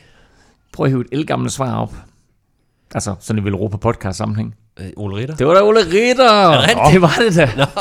Ole Ritter, Ole Ritter blev nummer to på den etape. Nå, øh, min første yndlings cykelrytter var Job Sotomalk. Han blev mm. faktisk nummer syv øh, på den enkelt start. Men søndag, der blev hans landsmand Bob Jungelse øh, den helt store triumfator. Landsmand simpelthen. Er han ikke det? Er- Nå, han er, han er fra Luxembourg. Sorry, sorry, sorry. Jeg tænkte lige, han var hollænder. Nej, han er da fra. Luxembourg. Han er fra Luxembourg, Ja. sorry. Ja. Seneste, Næsten samme farver. seneste etapevinder for Luxembourg i Tour de France. Frank Slæk? Nej. Andy Slæk 2011, Okay. tror jeg. Jamen, der bliver quizzet lidt Der her. var quizet. Point til mig. Men, øh, men ja, altså tilbage til, til, til jungelsetappen der, ja. altså det, det der udbrud, han kommer ud i, og den måde, han... Vi havde faktisk, Kim havde også snakket lidt om Bob Jungels, måske mere som øh, klassementsmand, øh, men, men, øh, men han havde vist god form i Schweiz rundt øh, inden da, så, mm. så han var en lille luring, og øh, han viser jo også bare at være mega stærk, og tog jo chancen langt udefra. Altså, og, og de der nedkørsler, han fyrede af der, de var, Ja, det var var fedt. fuldstændig vanvittige at se på. Altså, godt. Gæske, han skulle ikke med ned af, Nej. af den der næst sidste kategori 1-stigning, og det, ja, jeg ved ikke, om han kom til at fortryde det, fordi det kunne godt være, at han havde ligget ude i grøften, hvis han havde forsøgt at gå med. Ja, Jeg vil, var, jeg vil lige sige, at øh, med Ben O'Connors øh, deltagelse sådan fortsat tvivlsom, mm. så øh, har Ashley Døse, de har to mand øh, inden for top 15 lige nu. Mm. Det er Aurelien Paré-Panter, og så er det Bob Jungelse, og han er altså kun i går så en 5.53 efter Pogacar, så helt ude af klassement er han jo ikke.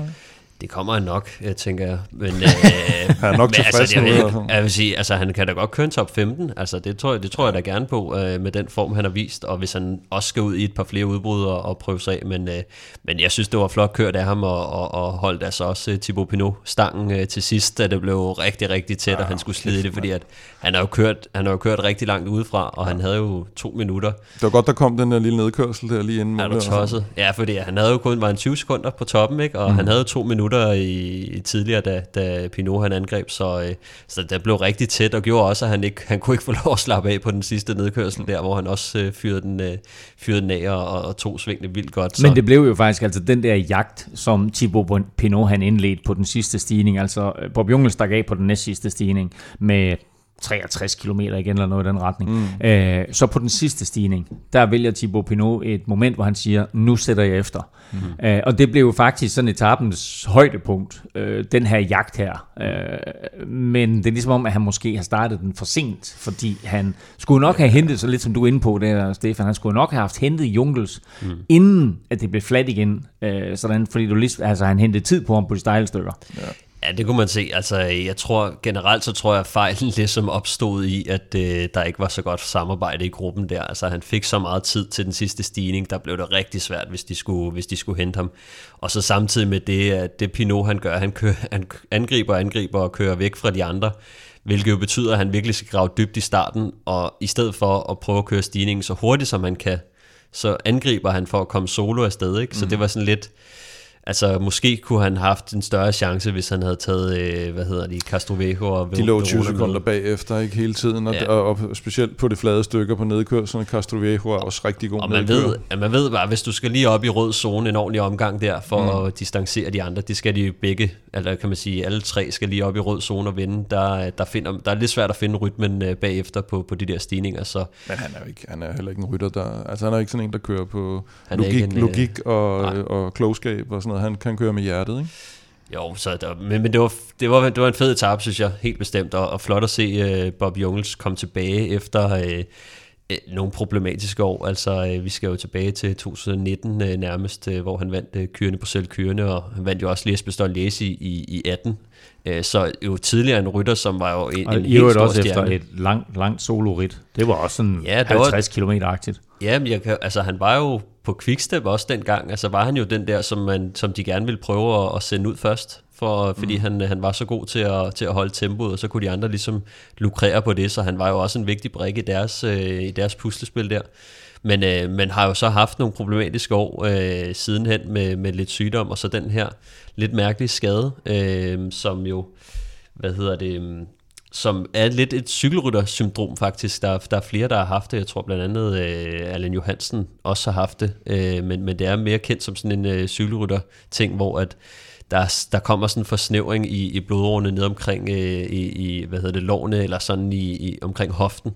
Øh, og det, øh, det, det, det resulterer i, at man mister power i, i et af benene typisk. Øh, og, og så kan man jo se, når man har vatmåler og sådan noget, så kan man jo se, at balancen er helt skæv, og derfor så får man heller ikke øh, nok øh, power ud af det. Nå, fordi det kun går ud over den ene side, eller hvad? Typisk går, går det, går det ud Ja. over den ene side, ikke? Øh, Så, øh, så, så, og det, det er noget, som man kan blive opereret for, øh, og det er, sådan, det er lidt en sjælden sygdom, men, øh, men noget, som Bob Jungels øh, har fundet ud af, fordi han, han synes, han har haft meget ondt i benene øh, på en mærkelig måde, og, øh, og det, det har han så fundet ud af og blev opereret for det, øh, hvad hedder det, i efteråret sidste år, og øh, det er så fedt at se, at han så kommer tilbage på, på sit, kan man sige, gamle niveau igen, øh, Mm. og viser, at han stadig er en, en top dygtig cykelrytter, og det bare har været den her skade, der har holdt ham fordi han var, lidt, han var lidt gået i glemmebogen. Han havde et par rigtig, rigtig gode år der, og nu har vi så fået forklaring på, hvorfor at han ikke rigtig har, har kunne følge med, og så kommer han tilbage her og vinder den her etape på fornemmeste vis. Altså, jeg synes, vi har haft nogle fede etaper, nogle fede vinder mm. øh, her i, i, de, i de første ni dage. Øh, han havde en mission, selvfølgelig. Og det var at vinde den her etape, og den måde, han vinder den på, er bare spektakulær. En anden, der havde en mission, det var Simon Geske, mm-hmm. som rent faktisk ender med at, at fuldføre det. Ja, sådan lige ender med det, fordi han, han tager jo de sidste point, øh, sådan hvad, 20 meter foran feltet. Han er ved at Bjergpoint. blive, blive indhentet på de sidste bjergpoint, og han skulle have point, for ellers så havde Junges faktisk også taget bjergtrøjen. Og spørgsmålet er, om det er den her bjergtrøje-agenda, der gør, at han slipper Jungels på toppen af den her kategoristigning, fordi han tænker, okay, det er bedre for mig at sidde nede lunt i gruppen der, og så kører jeg lige frem og napper bjergpoint igen på den sidste, så har jeg mulighed for også at få nogle point der, fordi det der Jungels der, det, det kommer selvfølgelig ikke til at holde. Så måske har fortrudt lidt, at han ikke øh, tog chancen og, og hoppede med nedad der. Men, øh, men Jeg havde lidt svært ved matematikken der, da jeg talte med Magnus efter Sønderborg-etappen, hvor han så i rette satte mig omkring, hvordan der blev Mm. det så ud. Og øh, øh, man må sige, Simon Geske, han er styr på matematikken, Ja, fordi det- han ved, at han kan tillade sig at lade Junkels køre, og hvis han stadigvæk bare selv får, er det to point, tror jeg det er. Ja, men han, Så, han lå også, han lå jo helt utrolig længe lige foran feltet. ja, præcis. Og, og, og man tænkte, jamen, hvorfor, eller nogen tænkte måske, hvorfor falder han ikke bare tilbage til feltet? Men det var, fordi han havde brug for de der sidste to point. Så det var jo nærmest en kamp om sejren for ham, og, og simpelthen holde sig de der 20-50 meter foran feltet op på den sti. Og heldigvis for ham, så tog UAE den jo sådan nogenlunde Mm. øh, roligt i hvert fald, i forhold til, hvad de plejer, så han kunne lige nive den med op over. Og dermed så nappede han altså øh, bjergtrøjen efter etappen, og det var altså dermed også sidste dag for Magnus Kort i den prikkede. Magnus fik den efter anden etape i Nyborg, og han holdt den altså helt ind til sidste etape inden hviledagen 9. etape. Jeg talte med Magnus for få timer siden. Magnus Kort, velkommen til Velropa Podcast. Jo, tak. Du øh, har hviledag. Hvordan er det? Ja, det, det er jo altid uh, rart på, på nogle måder at, at, at kunne tage lidt med, lidt med ro, men, uh, men på den anden side kommer man også lidt, lidt ud af rytmen. Så, så det er sådan lidt, lidt både og. Til gengæld så er det en hviledag, hvor du kan se tilbage på syv dage med prikker. Hvordan har det været? Ja, det har været rigtig, rigtig sjovt. Uh, det har det. Det, det har været, uh, været stort specielt. Uh, de, de første uh, par dage i, i prikker var, jo, var meget specielle i, i Danmark. Og var det lidt vemodigt at give slip på dem? Jo, både og. Altså, nu, jeg, jeg vidste godt, at øh, dagen ville komme, og jeg havde ikke, ikke kæmpet som, som en vanvittig for at, at prøve at trække øh, pinen ud. Så, øh, så, så det passer mig egentlig fint. Øh, det, det gør det. Vi har også været vidne til en, øh, en tur, som øh, på en eller anden måde har, har givet os nogle EF-momenter, hvor vi har siddet sådan lidt tilbage og tænkt, hvad er det helt præcis, der foregår? Og for eksempel den der etape, hvor du og Paulus, I sidder i et femmandsudbrud. Hvor- Hvordan har du det sådan lidt her på bagkant med, med hele den afslutning? Mig og Paulus, Ja, men lad os bare tage begge dele. Ja, men øh, øh, jeg tror, Bejol, han blev bare grebet lidt af af stemningen desværre, og, og, og følte sig godt kørende. Så, så det, det, var, det er selvfølgelig ikke nogen hemmelighed, at- det ikke lige var, var planen, at han skulle sidde og sætte tempo øh, ned bag og, og prøve selv at, at, at komme væk. Men øh, ja, det er det samme lidt med, med, med Paulus. Jeg tror også, han, han forsøgte lige øh, lidt angreb der. Det er så lidt ærgerligt, at, at det gik ud over mig på, på sidste par stykke. Men, øh, men sådan er det. Altså, jeg har jo siddet hele, hele dagen og, ført for øh, Paulus, så, så selvom der lige pludselig er en, en finale i sigte, så, så, så får man ikke øh, mirakelben, og det er hvis man har siddet og kørt, i- kørt i bund de sidste tre timer. Nå, men vi så til gengæld, at dem, der sprintede om det, de havde heller ikke mirakelben, så må ikke et par Bornholmske stænger havde haft en god chance for at vinde den etape. Jo, jeg ville da gerne have været med hjem. Det er der ikke nogen tvivl om. Hvis vi så kigger lidt fremad, så kommer der først og fremmest et par barske etaper i, i, i alberne her, som øh, rent varmemæssigt kan få stor indflydelse. Er det noget, som du og holdet og resten af feltet øh, er bekymret for? Øh, jo, det, det øh, varme kan, kan være svært, specielt øh, for mig, når jeg ikke er, er vant til det, og jeg har jo kørt i, i lidt varme, og der var lidt varme Shio, men, øh, men ikke som, som, som det kan, kan risikere at blive nu. Øh, der, der kan det sagtens blive en udfordring for mange folk. Altså, der kan være stor forskel på, hvordan man, man takler det. Nogen kan, kan nærmest køre op til, til det samme bedste, mens, man øh, mens andre kan, kan tage mange, øh, mange procent. Øh, specielt her, når man måske ikke er, er helt så vant til. Til gengæld så ser du ud som om, at du virkelig har fundet formen frem på det rigtige tidspunkt. Er der sådan nogle etaper her i sidste halvdel af anden uge, og så tredje uge, hvor du tænker, de ligger godt til dig? Ja, der, der er nogle stykker, øh, men øh, det er aldrig nemt. Øh, jeg vil gerne have, have været udbrud i, i forårs, hvor det var den øh, øh fanart vinder, vinder for feltet. Øh, ja, de, de etaper der, der, der kan ligge godt, godt til mig, det, er som regel udbrudsetapper, hvor øh, at der er en, øh, en frygtelig øh, kamp om det, og, og så er der måske også et, et par hold øh, lavet til, der, der gerne vil prøve at kontrollere dem med, med både øh, Bike Exchange og, øh, og, og Visma. Øh, hvis, så længe de i hvert fald gerne vil bruge kræfter på det, så, øh, så har de jo en stærk mand til at, at slutte den af i, i sådan nogle lidt øh, reducerede felter. Og så er jeg nødt til at spørge dig omkring øh, hotelforholdene i Tour de France. Du har jo du er efterhånden blevet verdensberømt jo for dine øh, rooms and ratings. Øh, har du nogle, nogle sjove historier? Ja, jeg ved ikke, i, i, øh, i dag er jeg ikke så glad for, at vi, vi har simpelthen ikke internet, der virker. Øh, det, er- det er ret træls, men, men jeg har heldigvis fået, fået downloadet lidt ekstra øh, med, til iPad'en, så, så jeg skal nok klare mig. Men, øh, men udover det er det faktisk et lækkert hotel. Vi har, øh, vi har også været i, i sauna her efter, efter cykelturen, for at lige sidde lidt ekstra og, og, og, og få noget, noget varme også. Og, og gøre klar til et par varme dage på cyklen. Ja, det er præcis. Og så er der jo sådan en lille ekstra ting, som godt nok ligger sådan 14 dage ude i fremtiden, men har du overvejet, om det er en mulighed at komme på pro til Paris som den mest angrebsivrige rytter? Ja, det ville da være sjovt, men det er ikke noget, jeg sådan går altså, direkte efter den øh, præmie, men, men øh, hvis, øh, hvis ellers jeg godt kører og kan ramme nogle af udbrudene og forhåbentlig køre med et par finaler, så kan det jo godt være, at jeg, jeg ligger godt til der, men øh, der er stadig lang vej i, øh, endnu til, øh, til Paris. Men, øh, men jeg håber helt sikkert på at, at komme ud i, i udbrud øh, nogle dage nu. Jamen, øh, det har været en fornøjelse at se dig være, være den mest angrebsivrige indtil videre. Og øh, vi håber på at se dig, se dig igen, Magnus. Tusind tak, fordi du havde tid til at være, være med her. Ja, det er så lidt. Mens Magnus har haft øh, ni dage og øh, øh, ja, ni gode dage i turen og er blevet hyldet for den her øh, prikke bjergtrøje, ikke mindst i Danmark og så videre, så har det været en hård tur for øh, Kasper Askren. Øh, inden etappen her, altså inden 9. etape, der blev øh, Guillaume Martin og øh, Ruben Guerrero de næste ofre for corona, men øh, vi måtte faktisk Nej, også... Guerrero, der, der specificerede de meget, at det var en ikke-corona sygdom han måtte okay, udgå nå, ja, for. men jeg, undskyld, det var det fordi, første, jamen, jeg, tog, jeg tog det tweet, som du havde skrevet. Præcis, at han, at han med den øh, portugisiske avis skrev, at han var ude på grund af corona, og så specificerede de meget, øh, øh, at, at det, var en ikke corona relateret. corona okay, nå, jamen, han var altså heller ikke positiv. øhm, nå, men de to er ude, den ene med corona, den anden med et eller andet. Ja. Og så måtte vi også sige farvel til Kasper Eskren, desværre. Ja, det var...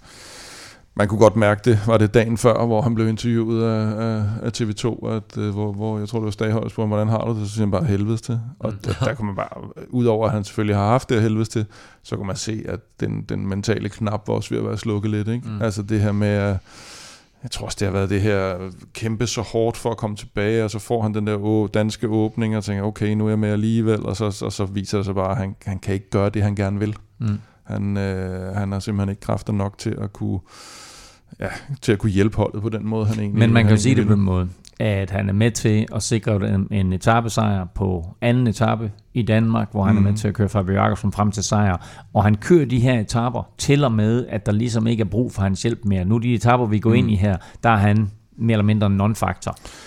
Så har han ikke ligesom udfyldt, altså det er klart, at han går ud her efter ni dage, det er, altså, det er selvfølgelig ærgerligt og også lidt, lidt, lidt spild af en mand på en eller anden måde, men Quickstep har jo udmeldt ud, at de ville ikke have lavet det om, og det var glad for, at han var med, og har han ikke også udfyldt sin opgave? Jo, jeg tror mere, det er hensynet til hans helbred nu.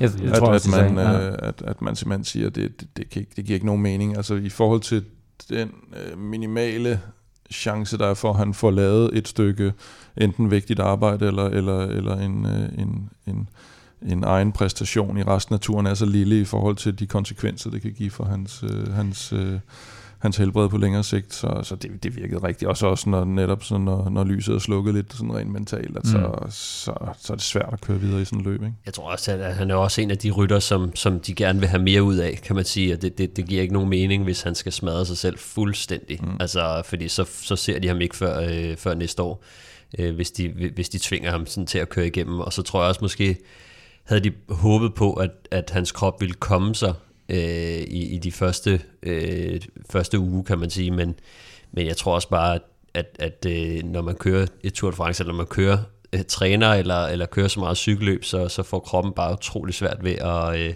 ved at komme sig i forhold til sådan nogle skader, fordi den skal jo lige pludselig til at tænke på en masse andre ting. Så, øh, så det tror jeg også måske, at de, de, de havde håbet lidt på, på, på noget mere, men, men, men skaderne var simpelthen øh, for store til, at han kunne nå at komme sig. Vi er selvfølgelig alle sammen ked af, at, at Michael Valgren han ikke fik lov til at opleve turstarten i Danmark, men det gjorde Kasper Askren trods alt, og jeg, jeg genså faktisk lidt af, af Københavners, altså Tivoli-chancen mm. øh, i går, hvor han står på scenen og bare råber, I gør det godt København, og man kunne se den der begejstring og glæde, han havde i ansigtet. Øh, fik selvfølgelig aldrig mulighed for at køre den enkelte start, han havde håbet på, øh, men får dog trods alt en, en etappesejr med sig, og så som du er lidt inde på, Stefan, så tror jeg, var det Rolf Sørensen, han har sagt til, at han havde mistet lidt muskelmasse allerede på grund af, øh, efter, ja, efter efter, eftervirkningerne af styrtet, ikke? og så øh, vil Quickstep jo også på en eller anden måde spare ham til efteråret og sige, hey, nu trækker vi dig ud, og så er der opgaver i efteråret, som, øh, som du skal være klar til. Men øh, Askren, altså øh, den første dansker, øh, der må øh, forlade løbet. Øh, apropos dansker, så øh, var Vingegaard igen øh, med frem, øh, Hmm. og det var han selvfølgelig, fordi Pogacar lige pludselig beslutter sig for, at nu vil han spurt på den her 9. Øh, etape.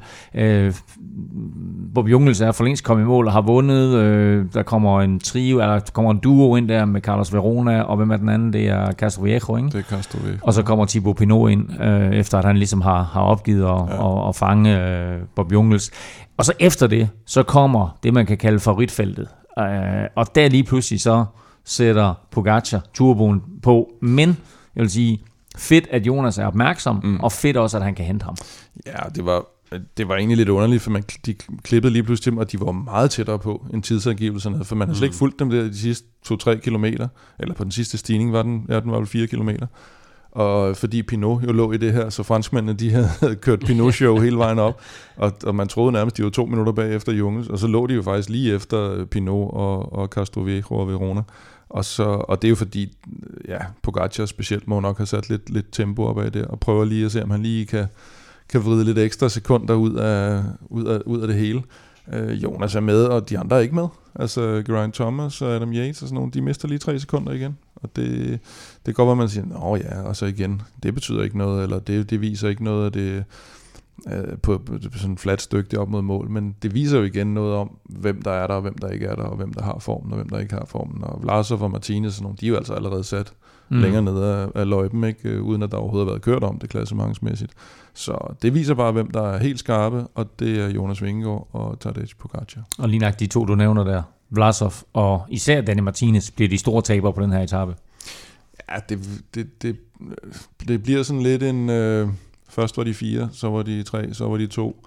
Og jeg lurer mig om... Jeg ved sgu ikke helt med ham Yates. Altså, jeg synes, han så bedst ud i starten, og nu synes jeg ved et par tilfælde, at Geraint Thomas har set lidt bedre ud. Men han er også sådan lidt mere en flagrende type, så han kan også lige pludselig... Men det er vildt ikke, fordi for en måned siden, der var Danny Martinez deres, Ja, deres øh, første kaptajn, Mm. ikke? Altså jeg tror, Nej, de, det tror jeg aldrig. De, de, de- har, nej, de har Ja. jo hele tiden, Bookmakermæssigt i hvert fald. Okay, Ja. ja. altså jeg tror, de lagde ud med at sige Adam Yates. Nu skal der køres for Adam Yates. det har de hele tiden gjort. Ja. Ja, ja, men har, har I også det? Fordi jeg synes, at de meldte Ja. ud, at nu lige pludselig, nu, Nej, nu sagde- var Danny Martinez på vej frem, Nej, og så de- kommer Grant Thomas og har den der vilde svejs rundt.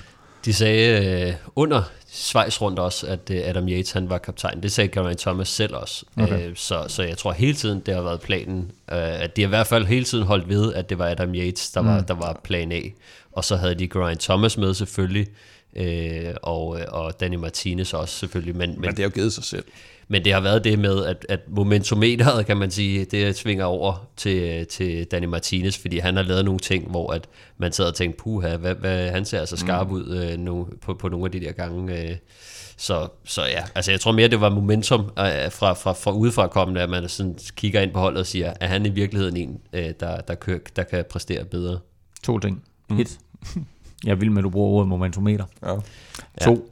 To.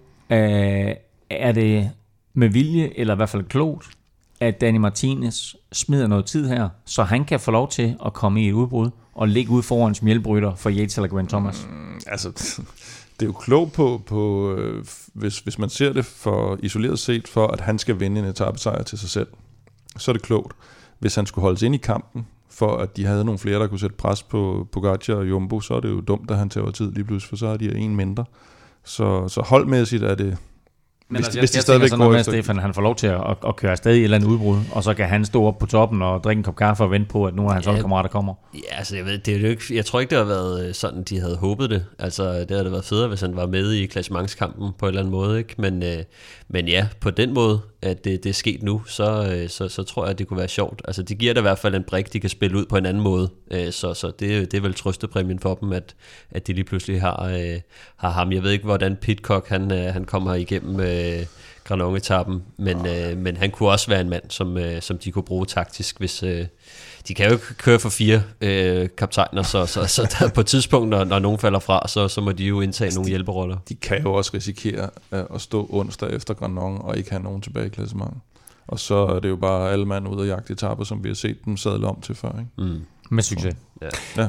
Vi har talt Ben O'Connor. Vi har vi har interview med ham efter Sønderborg-etappen, og han var fuld af fortrøstning og virkelig Ja, men selvtillidsfuld. det, det sjove var for, eller Ja. sjov er et forkert ord. Det pussy ved det var jo, at jeg spurgte ham, hvad han ligesom tog med sig fra Danmark, og det var jo, jamen nu er alt det her stress jo overstået, og det var nogle Mm. hektiske dage, og så er det, jeg siger til ham, så det, så det, det handler om for dig, det er, at du skal overleve indtil bjergene kommer. Mm. Og så griner han sådan lidt og siger, ja det, ja, det kunne man jo egentlig godt sige. Og det var det, der kom til at ske, jo, at han rent faktisk skulle prøve det, og det gik ikke godt. Styrte på Arnberg-etappen, styrtede også, jeg tror var dagen efter eller to dage efter, har slået sig. Og Kim, nu er der breaking news.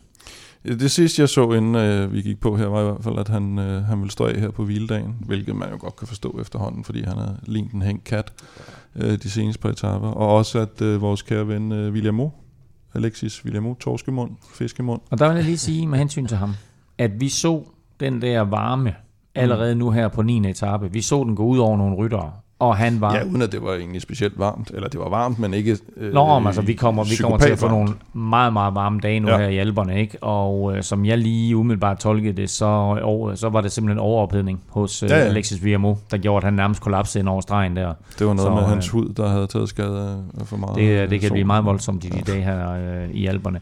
Øhm, vi vender tilbage til øh, hele stillingen og så videre øh, lidt senere i udsendelsen. Men øh, nu her, der øh, skal vi have trukket lod om en Europa Cup og mm. de her ekstra præmier, som vi har på højkant, fordi der er også fire øl fra øh, People Like Us, de her cykeløl, Øh, og så er der brætspillet Pro Cycling Quiz, som dagens quizspørgsmål jo kommer fra.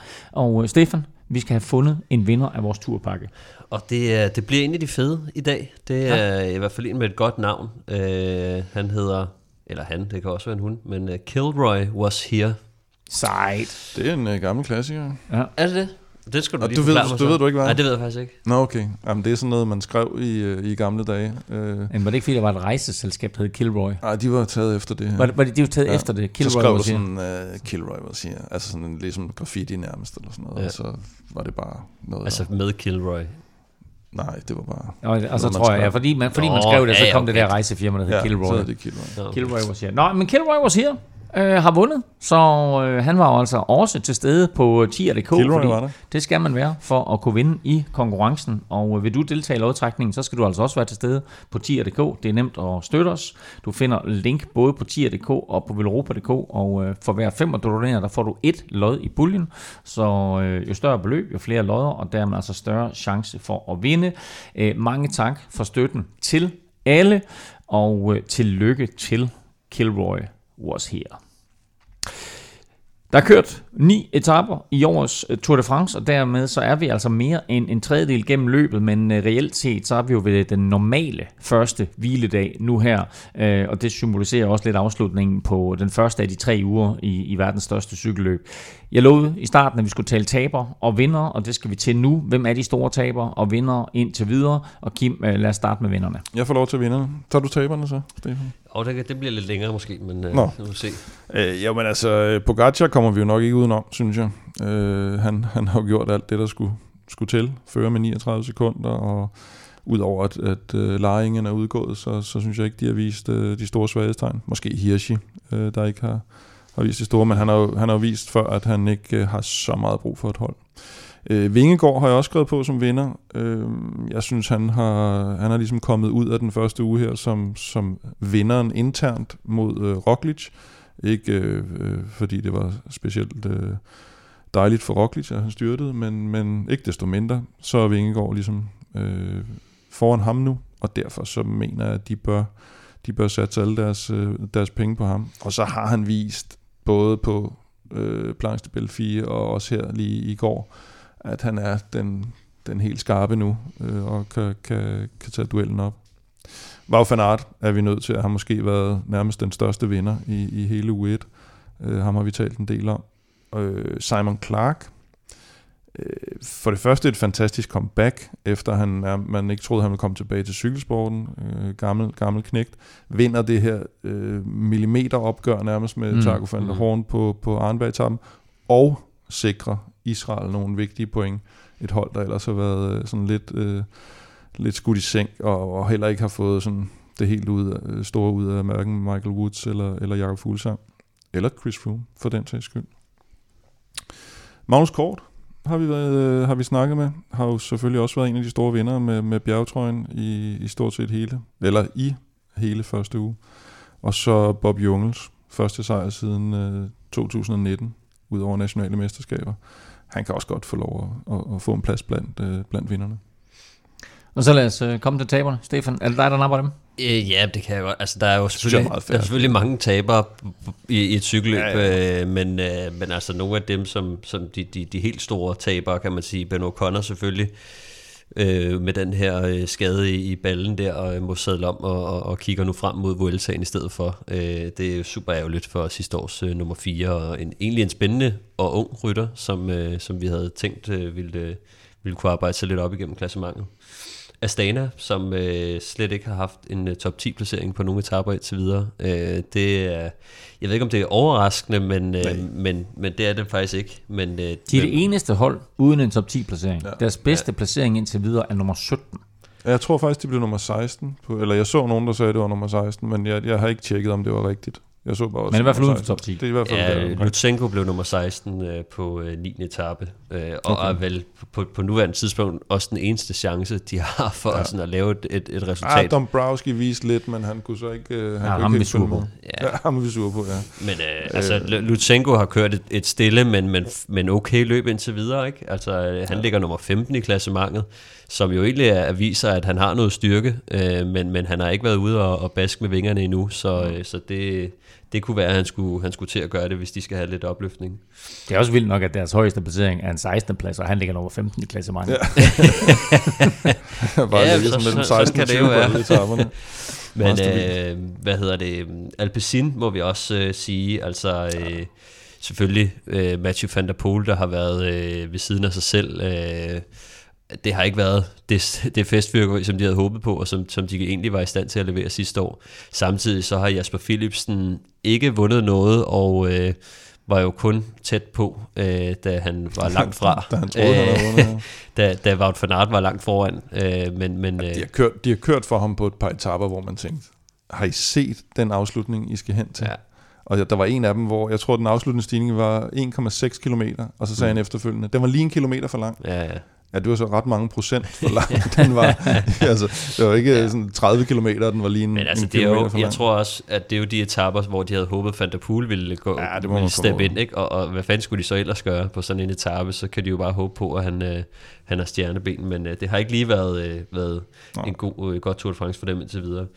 Så er der øh, Alexander Vlasov, øh, som øh, tabte en del tid på, på Planche de Belfie, og, og nu øh, kan man sige, selvom han har set okay ud øh, på nogle etaper, så, så er han ved at være, øh, være, være langt ude. Ikke? Altså tre, Han styrtede det der, øh, hvad hedder det, midterhelle øh, styrt, mm. hvor, han, øh, hvor Jonas kørte lige foran. Nå, var han nede der? Ja, det var ham, der kørte lige Det har vi jo ikke talt om, at det var en fuldstændig crazy placering Ja, af det ja, det. midterhælde, ikke? Altså kommer rundt Ja, ja, i et det højre sving. Der kan man snakke om højresvingsulykke. Ja, ikke? og Altså de- kommer rundt i et højre sving, og lige efter det højre sving, så står der en helle, som godt nok er, er polstret til i alt muligt, men altså det er jo vanvittigt, at man kommer rundt der. Du kan ikke undgå at køre ind i den nærmest. Nej.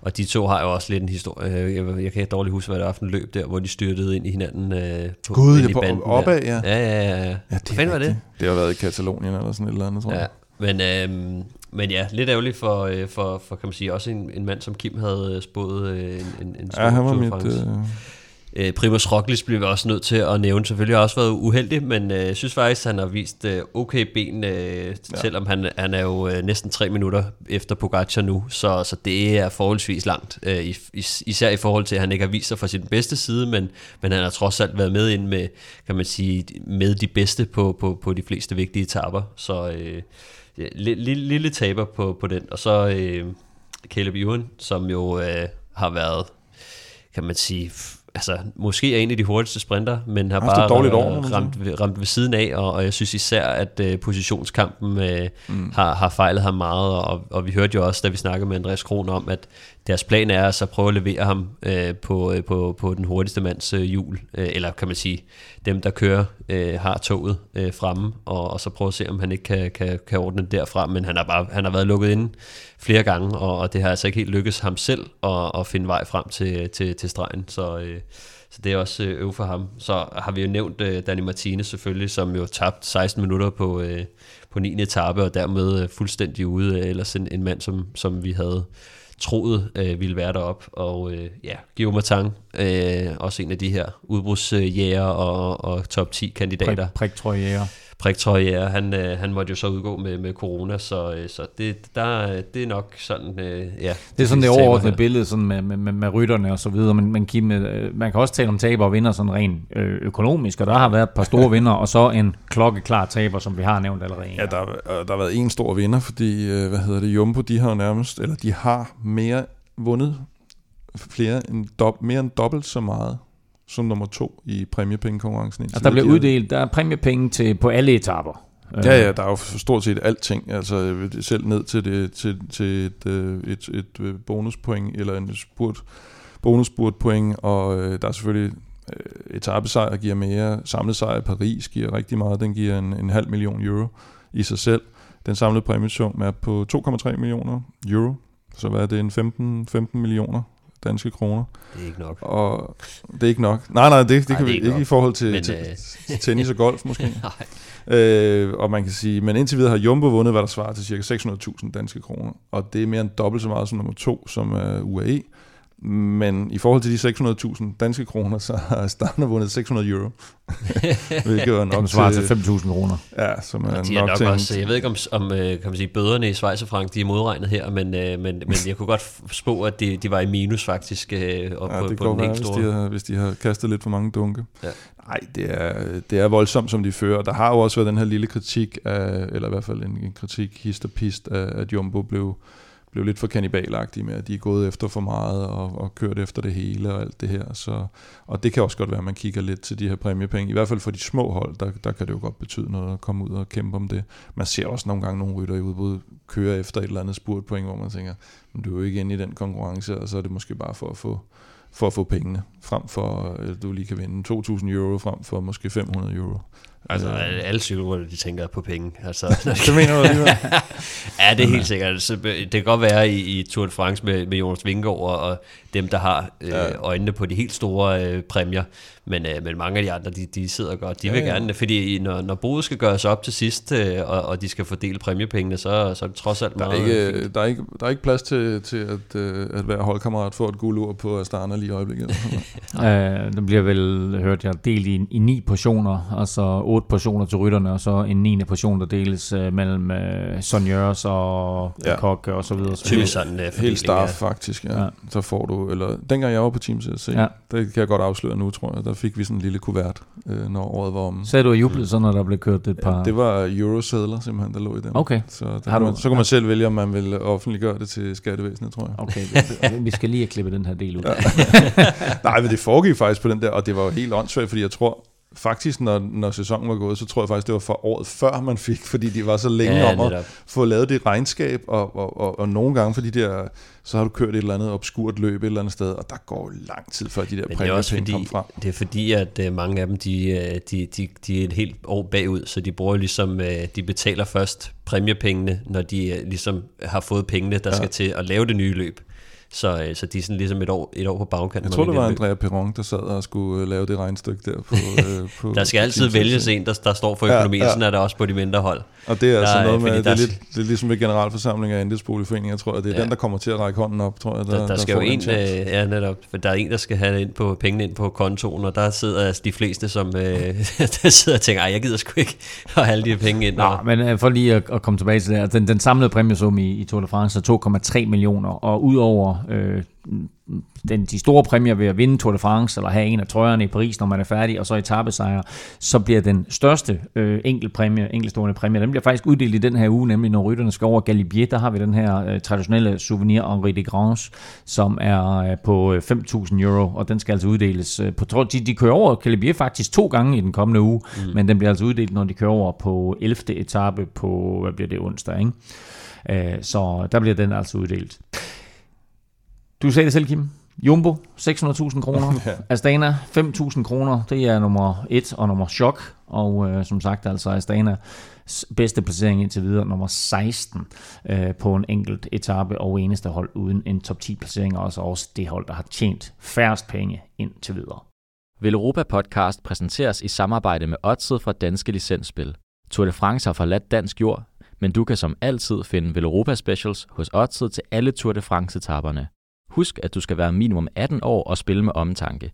Har du brug for hjælp til spilafhængighed, så kontakt Spillemyndighedens hjælpelinje Stop Spillet eller udluk dig via Rufus. Regler og vilkår gælder. Som noget får du her lige stillingen efter 9. etape. Tadej Pogacar fører øh, Tour de France, og det gør han med 39 sekunder ned til Jonas Vingegaard, og så kommer der en øh, Ineos duo, Geraint Thomas og Adam Yates, lige der omkring øh, 1.15 efter. David Godykim, hallo, mm-hmm. han ligger nummer 5. Ja. Ikke? Du var her ikke sidst til at hylde ham, nu får du lov til lige at Åh. bruge 10 minutter på at tale om ham. Jo, men jeg synes jo egentlig, Godt. han... Og øh, det, man bare det. Var det bare Roman, det? Ja, det var bare det. Åh. Det var bare det. Ah, men prøv at høre her, det er lidt sjovt med Roman på det, fordi vi spurgte ham i Ja, Tivoli. det vil han ikke vi høre spurgte ham i Tivoli, om han ville køre klassement, og det afviste han blankt. Ja, men vi havde det fået, vi havde fået det videre af Ja. Kasper P. Jo. Det måtte Præcis. vi jo ikke sige Nej, nej, før. nej. Øh, og så bliver han sur over, at vi spørger ham om det, fordi han godt kan se, at vi ved det, eller et eller andet, og at vi ikke måtte vide det. Og så, øh, så bliver han lidt mopset, og det var jo, at øh, Kasper P. fortalte os, at, øh, at de faktisk havde satset ret meget på det her klassement til, til Roman Bardet. Øhm, og det, ja, det må man sige, han ligger sgu også meget godt til. Og, og det, kan 1.39 være, efter. det kan være ham og Gody, Ja. skal kæmpe om top 5. Altså han er jo præcis et minut fra andenpladsen. Ja. Så han er klart i spil til en uh, podieplads i, uh, i Paris.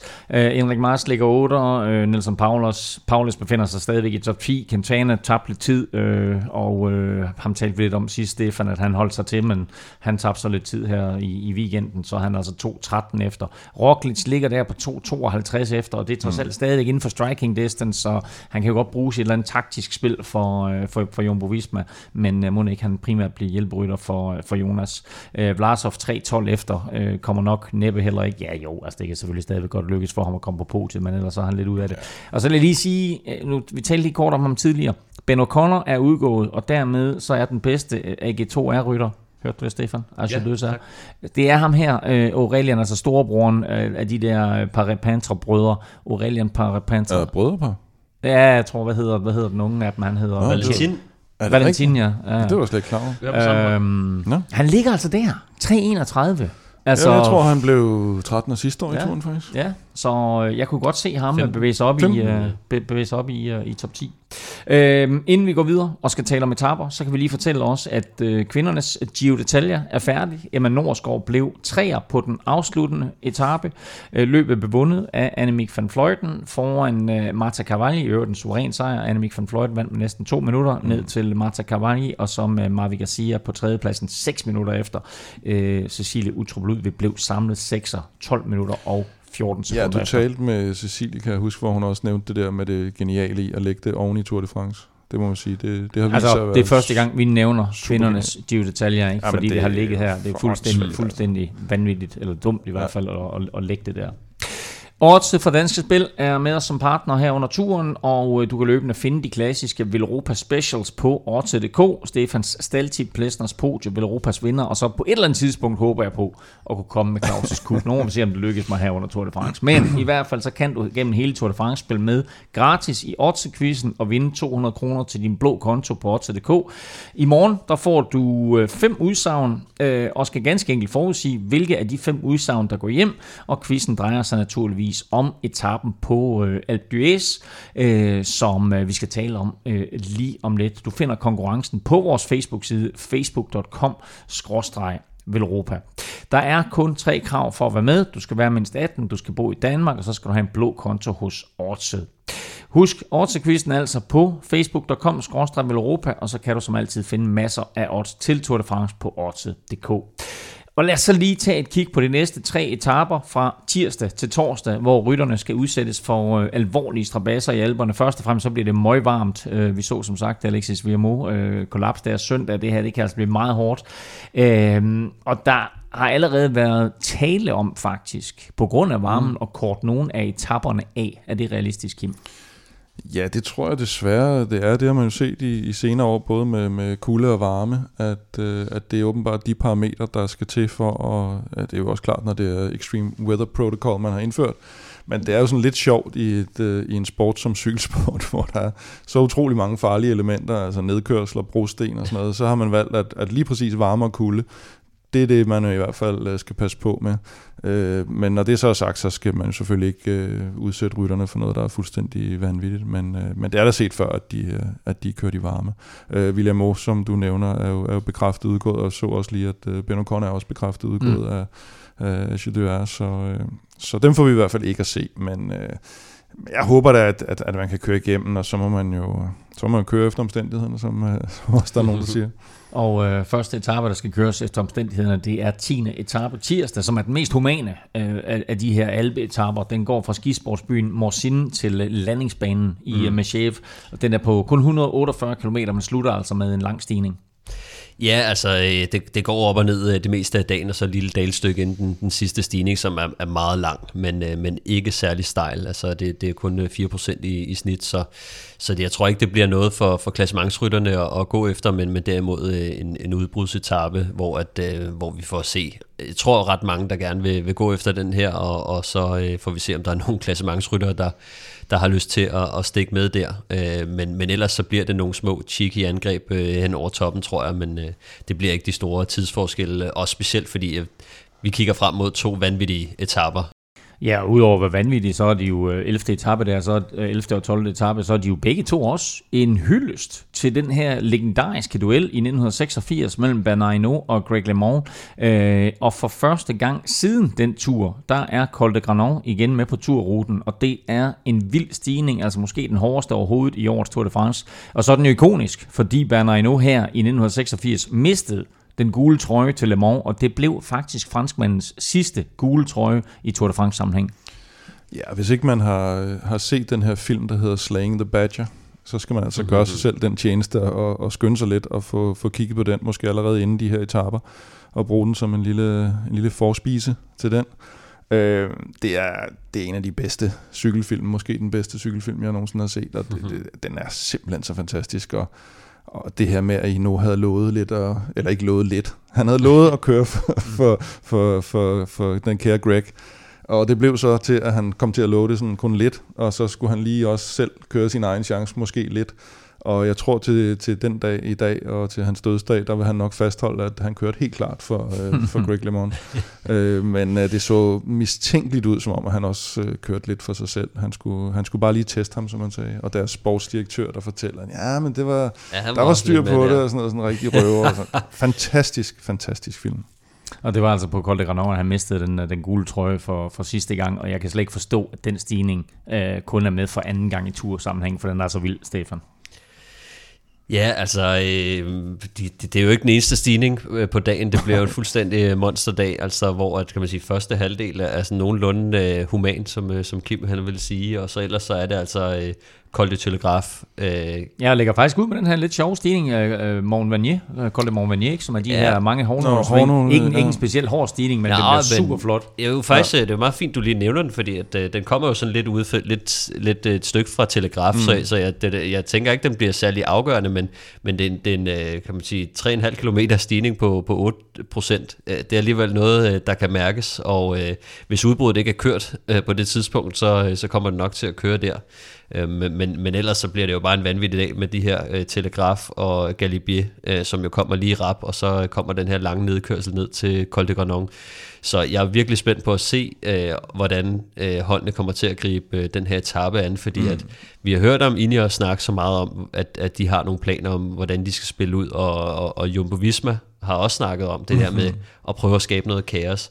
Og øh, hvis man skal ud og lave noget tidligt, jeg, jeg tvivler på det, fordi at jeg tror, der er så mange, der har respekt for, ja. for Kolding stigning, men, men ellers så kunne det være sjovt at, og, og hvad hedder det, for sådan for Ineos, de har måske Pitcock, øh, der måske kunne øh, prøve noget af, eller de kunne sende Garner i, i et morgenudbrud og så videre, men, øh, men, men jeg tror stadig, at på nuværende tidspunkt er der så mange, der sidder med, med kortene tæt, og ikke helt tør at spille ud, før de ligesom øh, har fået syn for sagen om, om hvad de kan øh, på, på, på de her stigninger. Så, øh, så det, det, det bliver vildt, og, og, og alt kan jo vende. Altså hele billedet kan jo vende på sådan en dag, og, øh, og, og så tror jeg, at øh, taberne på, på den her etape, de skal ud og, og, og øh, prøve at vinde skuden til, til, til Alpe etappen Der kommer til at være vinder, og der kommer til at være tabere på 11. etape op af, af Col de Granon, og i modsætning til sidste år, hvor vi så Jonas øh, sætte Pogacar på Mont Ventoux og der så efterfølgende var en nedkørsel, man godt vidste, om så bliver det svært, så slutter den her øh, opad, og det gør det altså også dagen efter.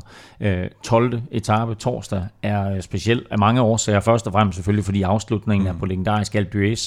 Øh, for det andet, fordi det er bestilledag øh, 14. juli, og vi ved, hvor meget en franskmand gerne vil vinde, både på Alpen øh, og på den franske nationaldag. Og sidst men ikke mindst, fordi etappen her er en tro kopi af 1986-udgaven, hvor Ino og Le Mans jo kørte over stregen hånd i hånd på Alpe. Og jeg ved ikke, om det her det var planlagt, men prøv lige at tænke tilbage på de sidste par måneder, mm. hvor vi har set Jumbo Visma med Vingegaard og Roglic køre over hånd i hånd, ja. og vi har set UAE med Pogacar og Maika køre over øh, hånd i hånd øh, som ja, etapevinder. Altså, I Dauphiné, øh, hvad hedder det, Roglic og, og Vingegaard, og så den lidt øh, alternative sten, saks, papir i Slovenien rundt med, med Maika og, Ja. og Pogacar. Og der kan man sige, det er jo noget af det eneste, han øh, efterhånden har tabt i. Det er jo så sten, saks, papir, øh, Pogacar. Der tabte han til, til Maika, gjorde han ikke det? Øhm, så øh, man må håbe, jeg, jeg vil i hvert fald håbe, at, at Roglic og Vingegaard, de har bedre styr på deres aftaler, end, øh, end Ino og, og Le Mans havde i, i 86, selvom det endte lykkeligt. Og se, hvor meget øh, tv-billederne kommer til at, at kigge tilbage på, på den her Ja, legendariske være Tour de ret fedt, France. hvis man Ja, ja. ja. havde en god producer, der kunne mixe lidt sort-hvid øh, stemningssentimentalitets øh, I hvert, fald, øh, I hvert fald masser af historier omkring øh, lige nøjagtigt den her etape, øh, Stefan, og den kan jo ikke andet end, end blive hård, brutal og måske også afgøre Tour de France. Ja, netop, og jeg tror virkelig, der er, er nogen, specielt dem, der kommer til at, til, til at ud, udlede nogle konklusioner, eller, eller få lidt mere forhåbninger, hvis, øh, hvis Jonas måske øh, tager en lille smule tid øh, tilbage på Bogatia, eller Bogatia viser lidt svaghedstegn, eller, eller hvordan det nu lige ender, øh, så tror jeg, at den her etape kan, kan gå over stok og sten. Altså, det er jo som om, de lige har kørt ned fra, fra Granon, og så kører de jo modsat, øh, hvad hedder det, etappen øh, dagen for inden, ikke? hvor de, de så starter med, øh, med Galibier, og, øh, og så kører den vej ned af, af Telegraf også, øh, og det er jo en, en vanvittig lang stigning, øh, Galibier her, herfra, den lidt mere humane side, som, øh, som Kim øh, ville sige. Øhm, den er 23 km lang, så, så virkelig, virkelig en, en hård start på dagen, øh, og, og jeg tror, der er rigtig, rigtig mange, der, der gerne vil ud over stepperne. Altså både øh, folk, der vil i udbrud, og jeg tror også, at, at sprinterne kommer også til at give, give fuld gas fra start af, fordi at de, jeg tror, de er virkelig bange for, for at blive sat tidligt, øh, og at, øh, at de, de bjergrytterne, de, øh, de kommer til at sætte øh, fod i, i Og det, og, det, og det er lidt vildt det der, fordi altså, med den varme her, altså, der er sådan noget med tidsgrænse, der pludselig godt kan komme i spil for en hel del ryttere. Ja, også fordi det går, altså de skal over tre bjerge, og de kommer lige efter hinanden, ikke? Så, øh, så, så de er travlt. Altså hvis, øh, hvis øh, bjergrytterne begynder at køre sted, eller der er nogle stærke udbrydere, eller en klassementsrytter, der, der lige pludselig kører sted, så, øh, så kan det gå stærkt. Men altså Galibier, og så den her lange øh, Col de Croix de la Fer, øh, eller hvad sagde Nå, jeg? den, Col ja. de la. Croix de Fer. Croix de Fer, ja. Som Croix de også, Fer. øh, altså, Det betyder jernkorset. ja, Croix- Croix de Fer. og øh, vanvittig, vanvittig lang stigning, 29 km, kommer sådan lidt i, i tre hug i virkeligheden, ikke? og så, så dykker det jo lige ned og tager, øh, tager Alpe d'Huez bagefter. Der er jo lige nogle dalstykker imellem de her bjerge, som jo også kan, kan tage lidt af, øh, kan man sige, det kan være en mulighed for nogen øh, at sende nogen afsted, men det kan også, hvis, hvis man ikke har nogen holdkammerater med sig, så, så tror jeg, det bliver rigtig svært, fordi at man kommer til at bruge rigtig mange kræfter, hvis man skal angribe alene, så, så det bliver den her gode gammeldags øh, Bjarne Ries taktik, hvor man gerne vil, måske gerne have en, en stærk hjælperytter ud og hjælpe på, på dalstykkerne, hvis, hvis man skal lave en stor aktion. Jeg skal i sommerhus. Jeg håber på regnvejr. Tirsdag, onsdag og torsdag, fordi det her, det her det bliver tre vilde etaper. Jeg glæder mig som en sindssyg, og måske så bliver det altså de afgørende etaper i Tour de France i år. Og nu skal vi have fundet afgørelsen i dagens quiz. Spørgsmålet var simpelt. Hvor mange ryttere har vundet ungdomstrøjen i Tour de France tre gange i alt? Jeg kan så røbe, at... Nej, det, det røber jeg lige om lidt. um, hvad hedder det? Uh, der er et point for at gætte det rigtige antal, og der er et point for hvert rigtigt navn, I kommer op med. Mm. Stefan, øh, er det faktisk dig, der har serveretten, Kim? Så det ja, faktisk. jeg har set jeres svar, skal jeg lige sige, så jeg kender svarene. Så det er jo faktisk, så serveret er fuldstændig ligegyldigt. Ja. Lige Tak der, for ja. det. Lige der, ja. Godt. Okay. Godt så. Øh, ja, men øh, jeg har jo, øh, jeg kom jo ned til, til sidst at sige, øh, at der er en, og det er Jan Ulrik. En, og det er Jan Ulrik. Ja, Mm. det er et godt bud, vil jeg sige. Stefan? Bud, ja, det er et meget godt bud. Jeg tænkte også på det, men så tænkte jeg alligevel, ah, hvad? jeg har sagt, der, der er to. Det havde jeg også oprindeligt. Ja. Ja. Men øh, jeg er ikke gået Jan Ulrik vejen. Nå. Øhm, jeg har gået øh, øh, Lemon-vejen Okay. og øh, Alberto-vejen. Alberto Contador og Ja. Greg LeMond. Godt. Ja, jeg ved ikke.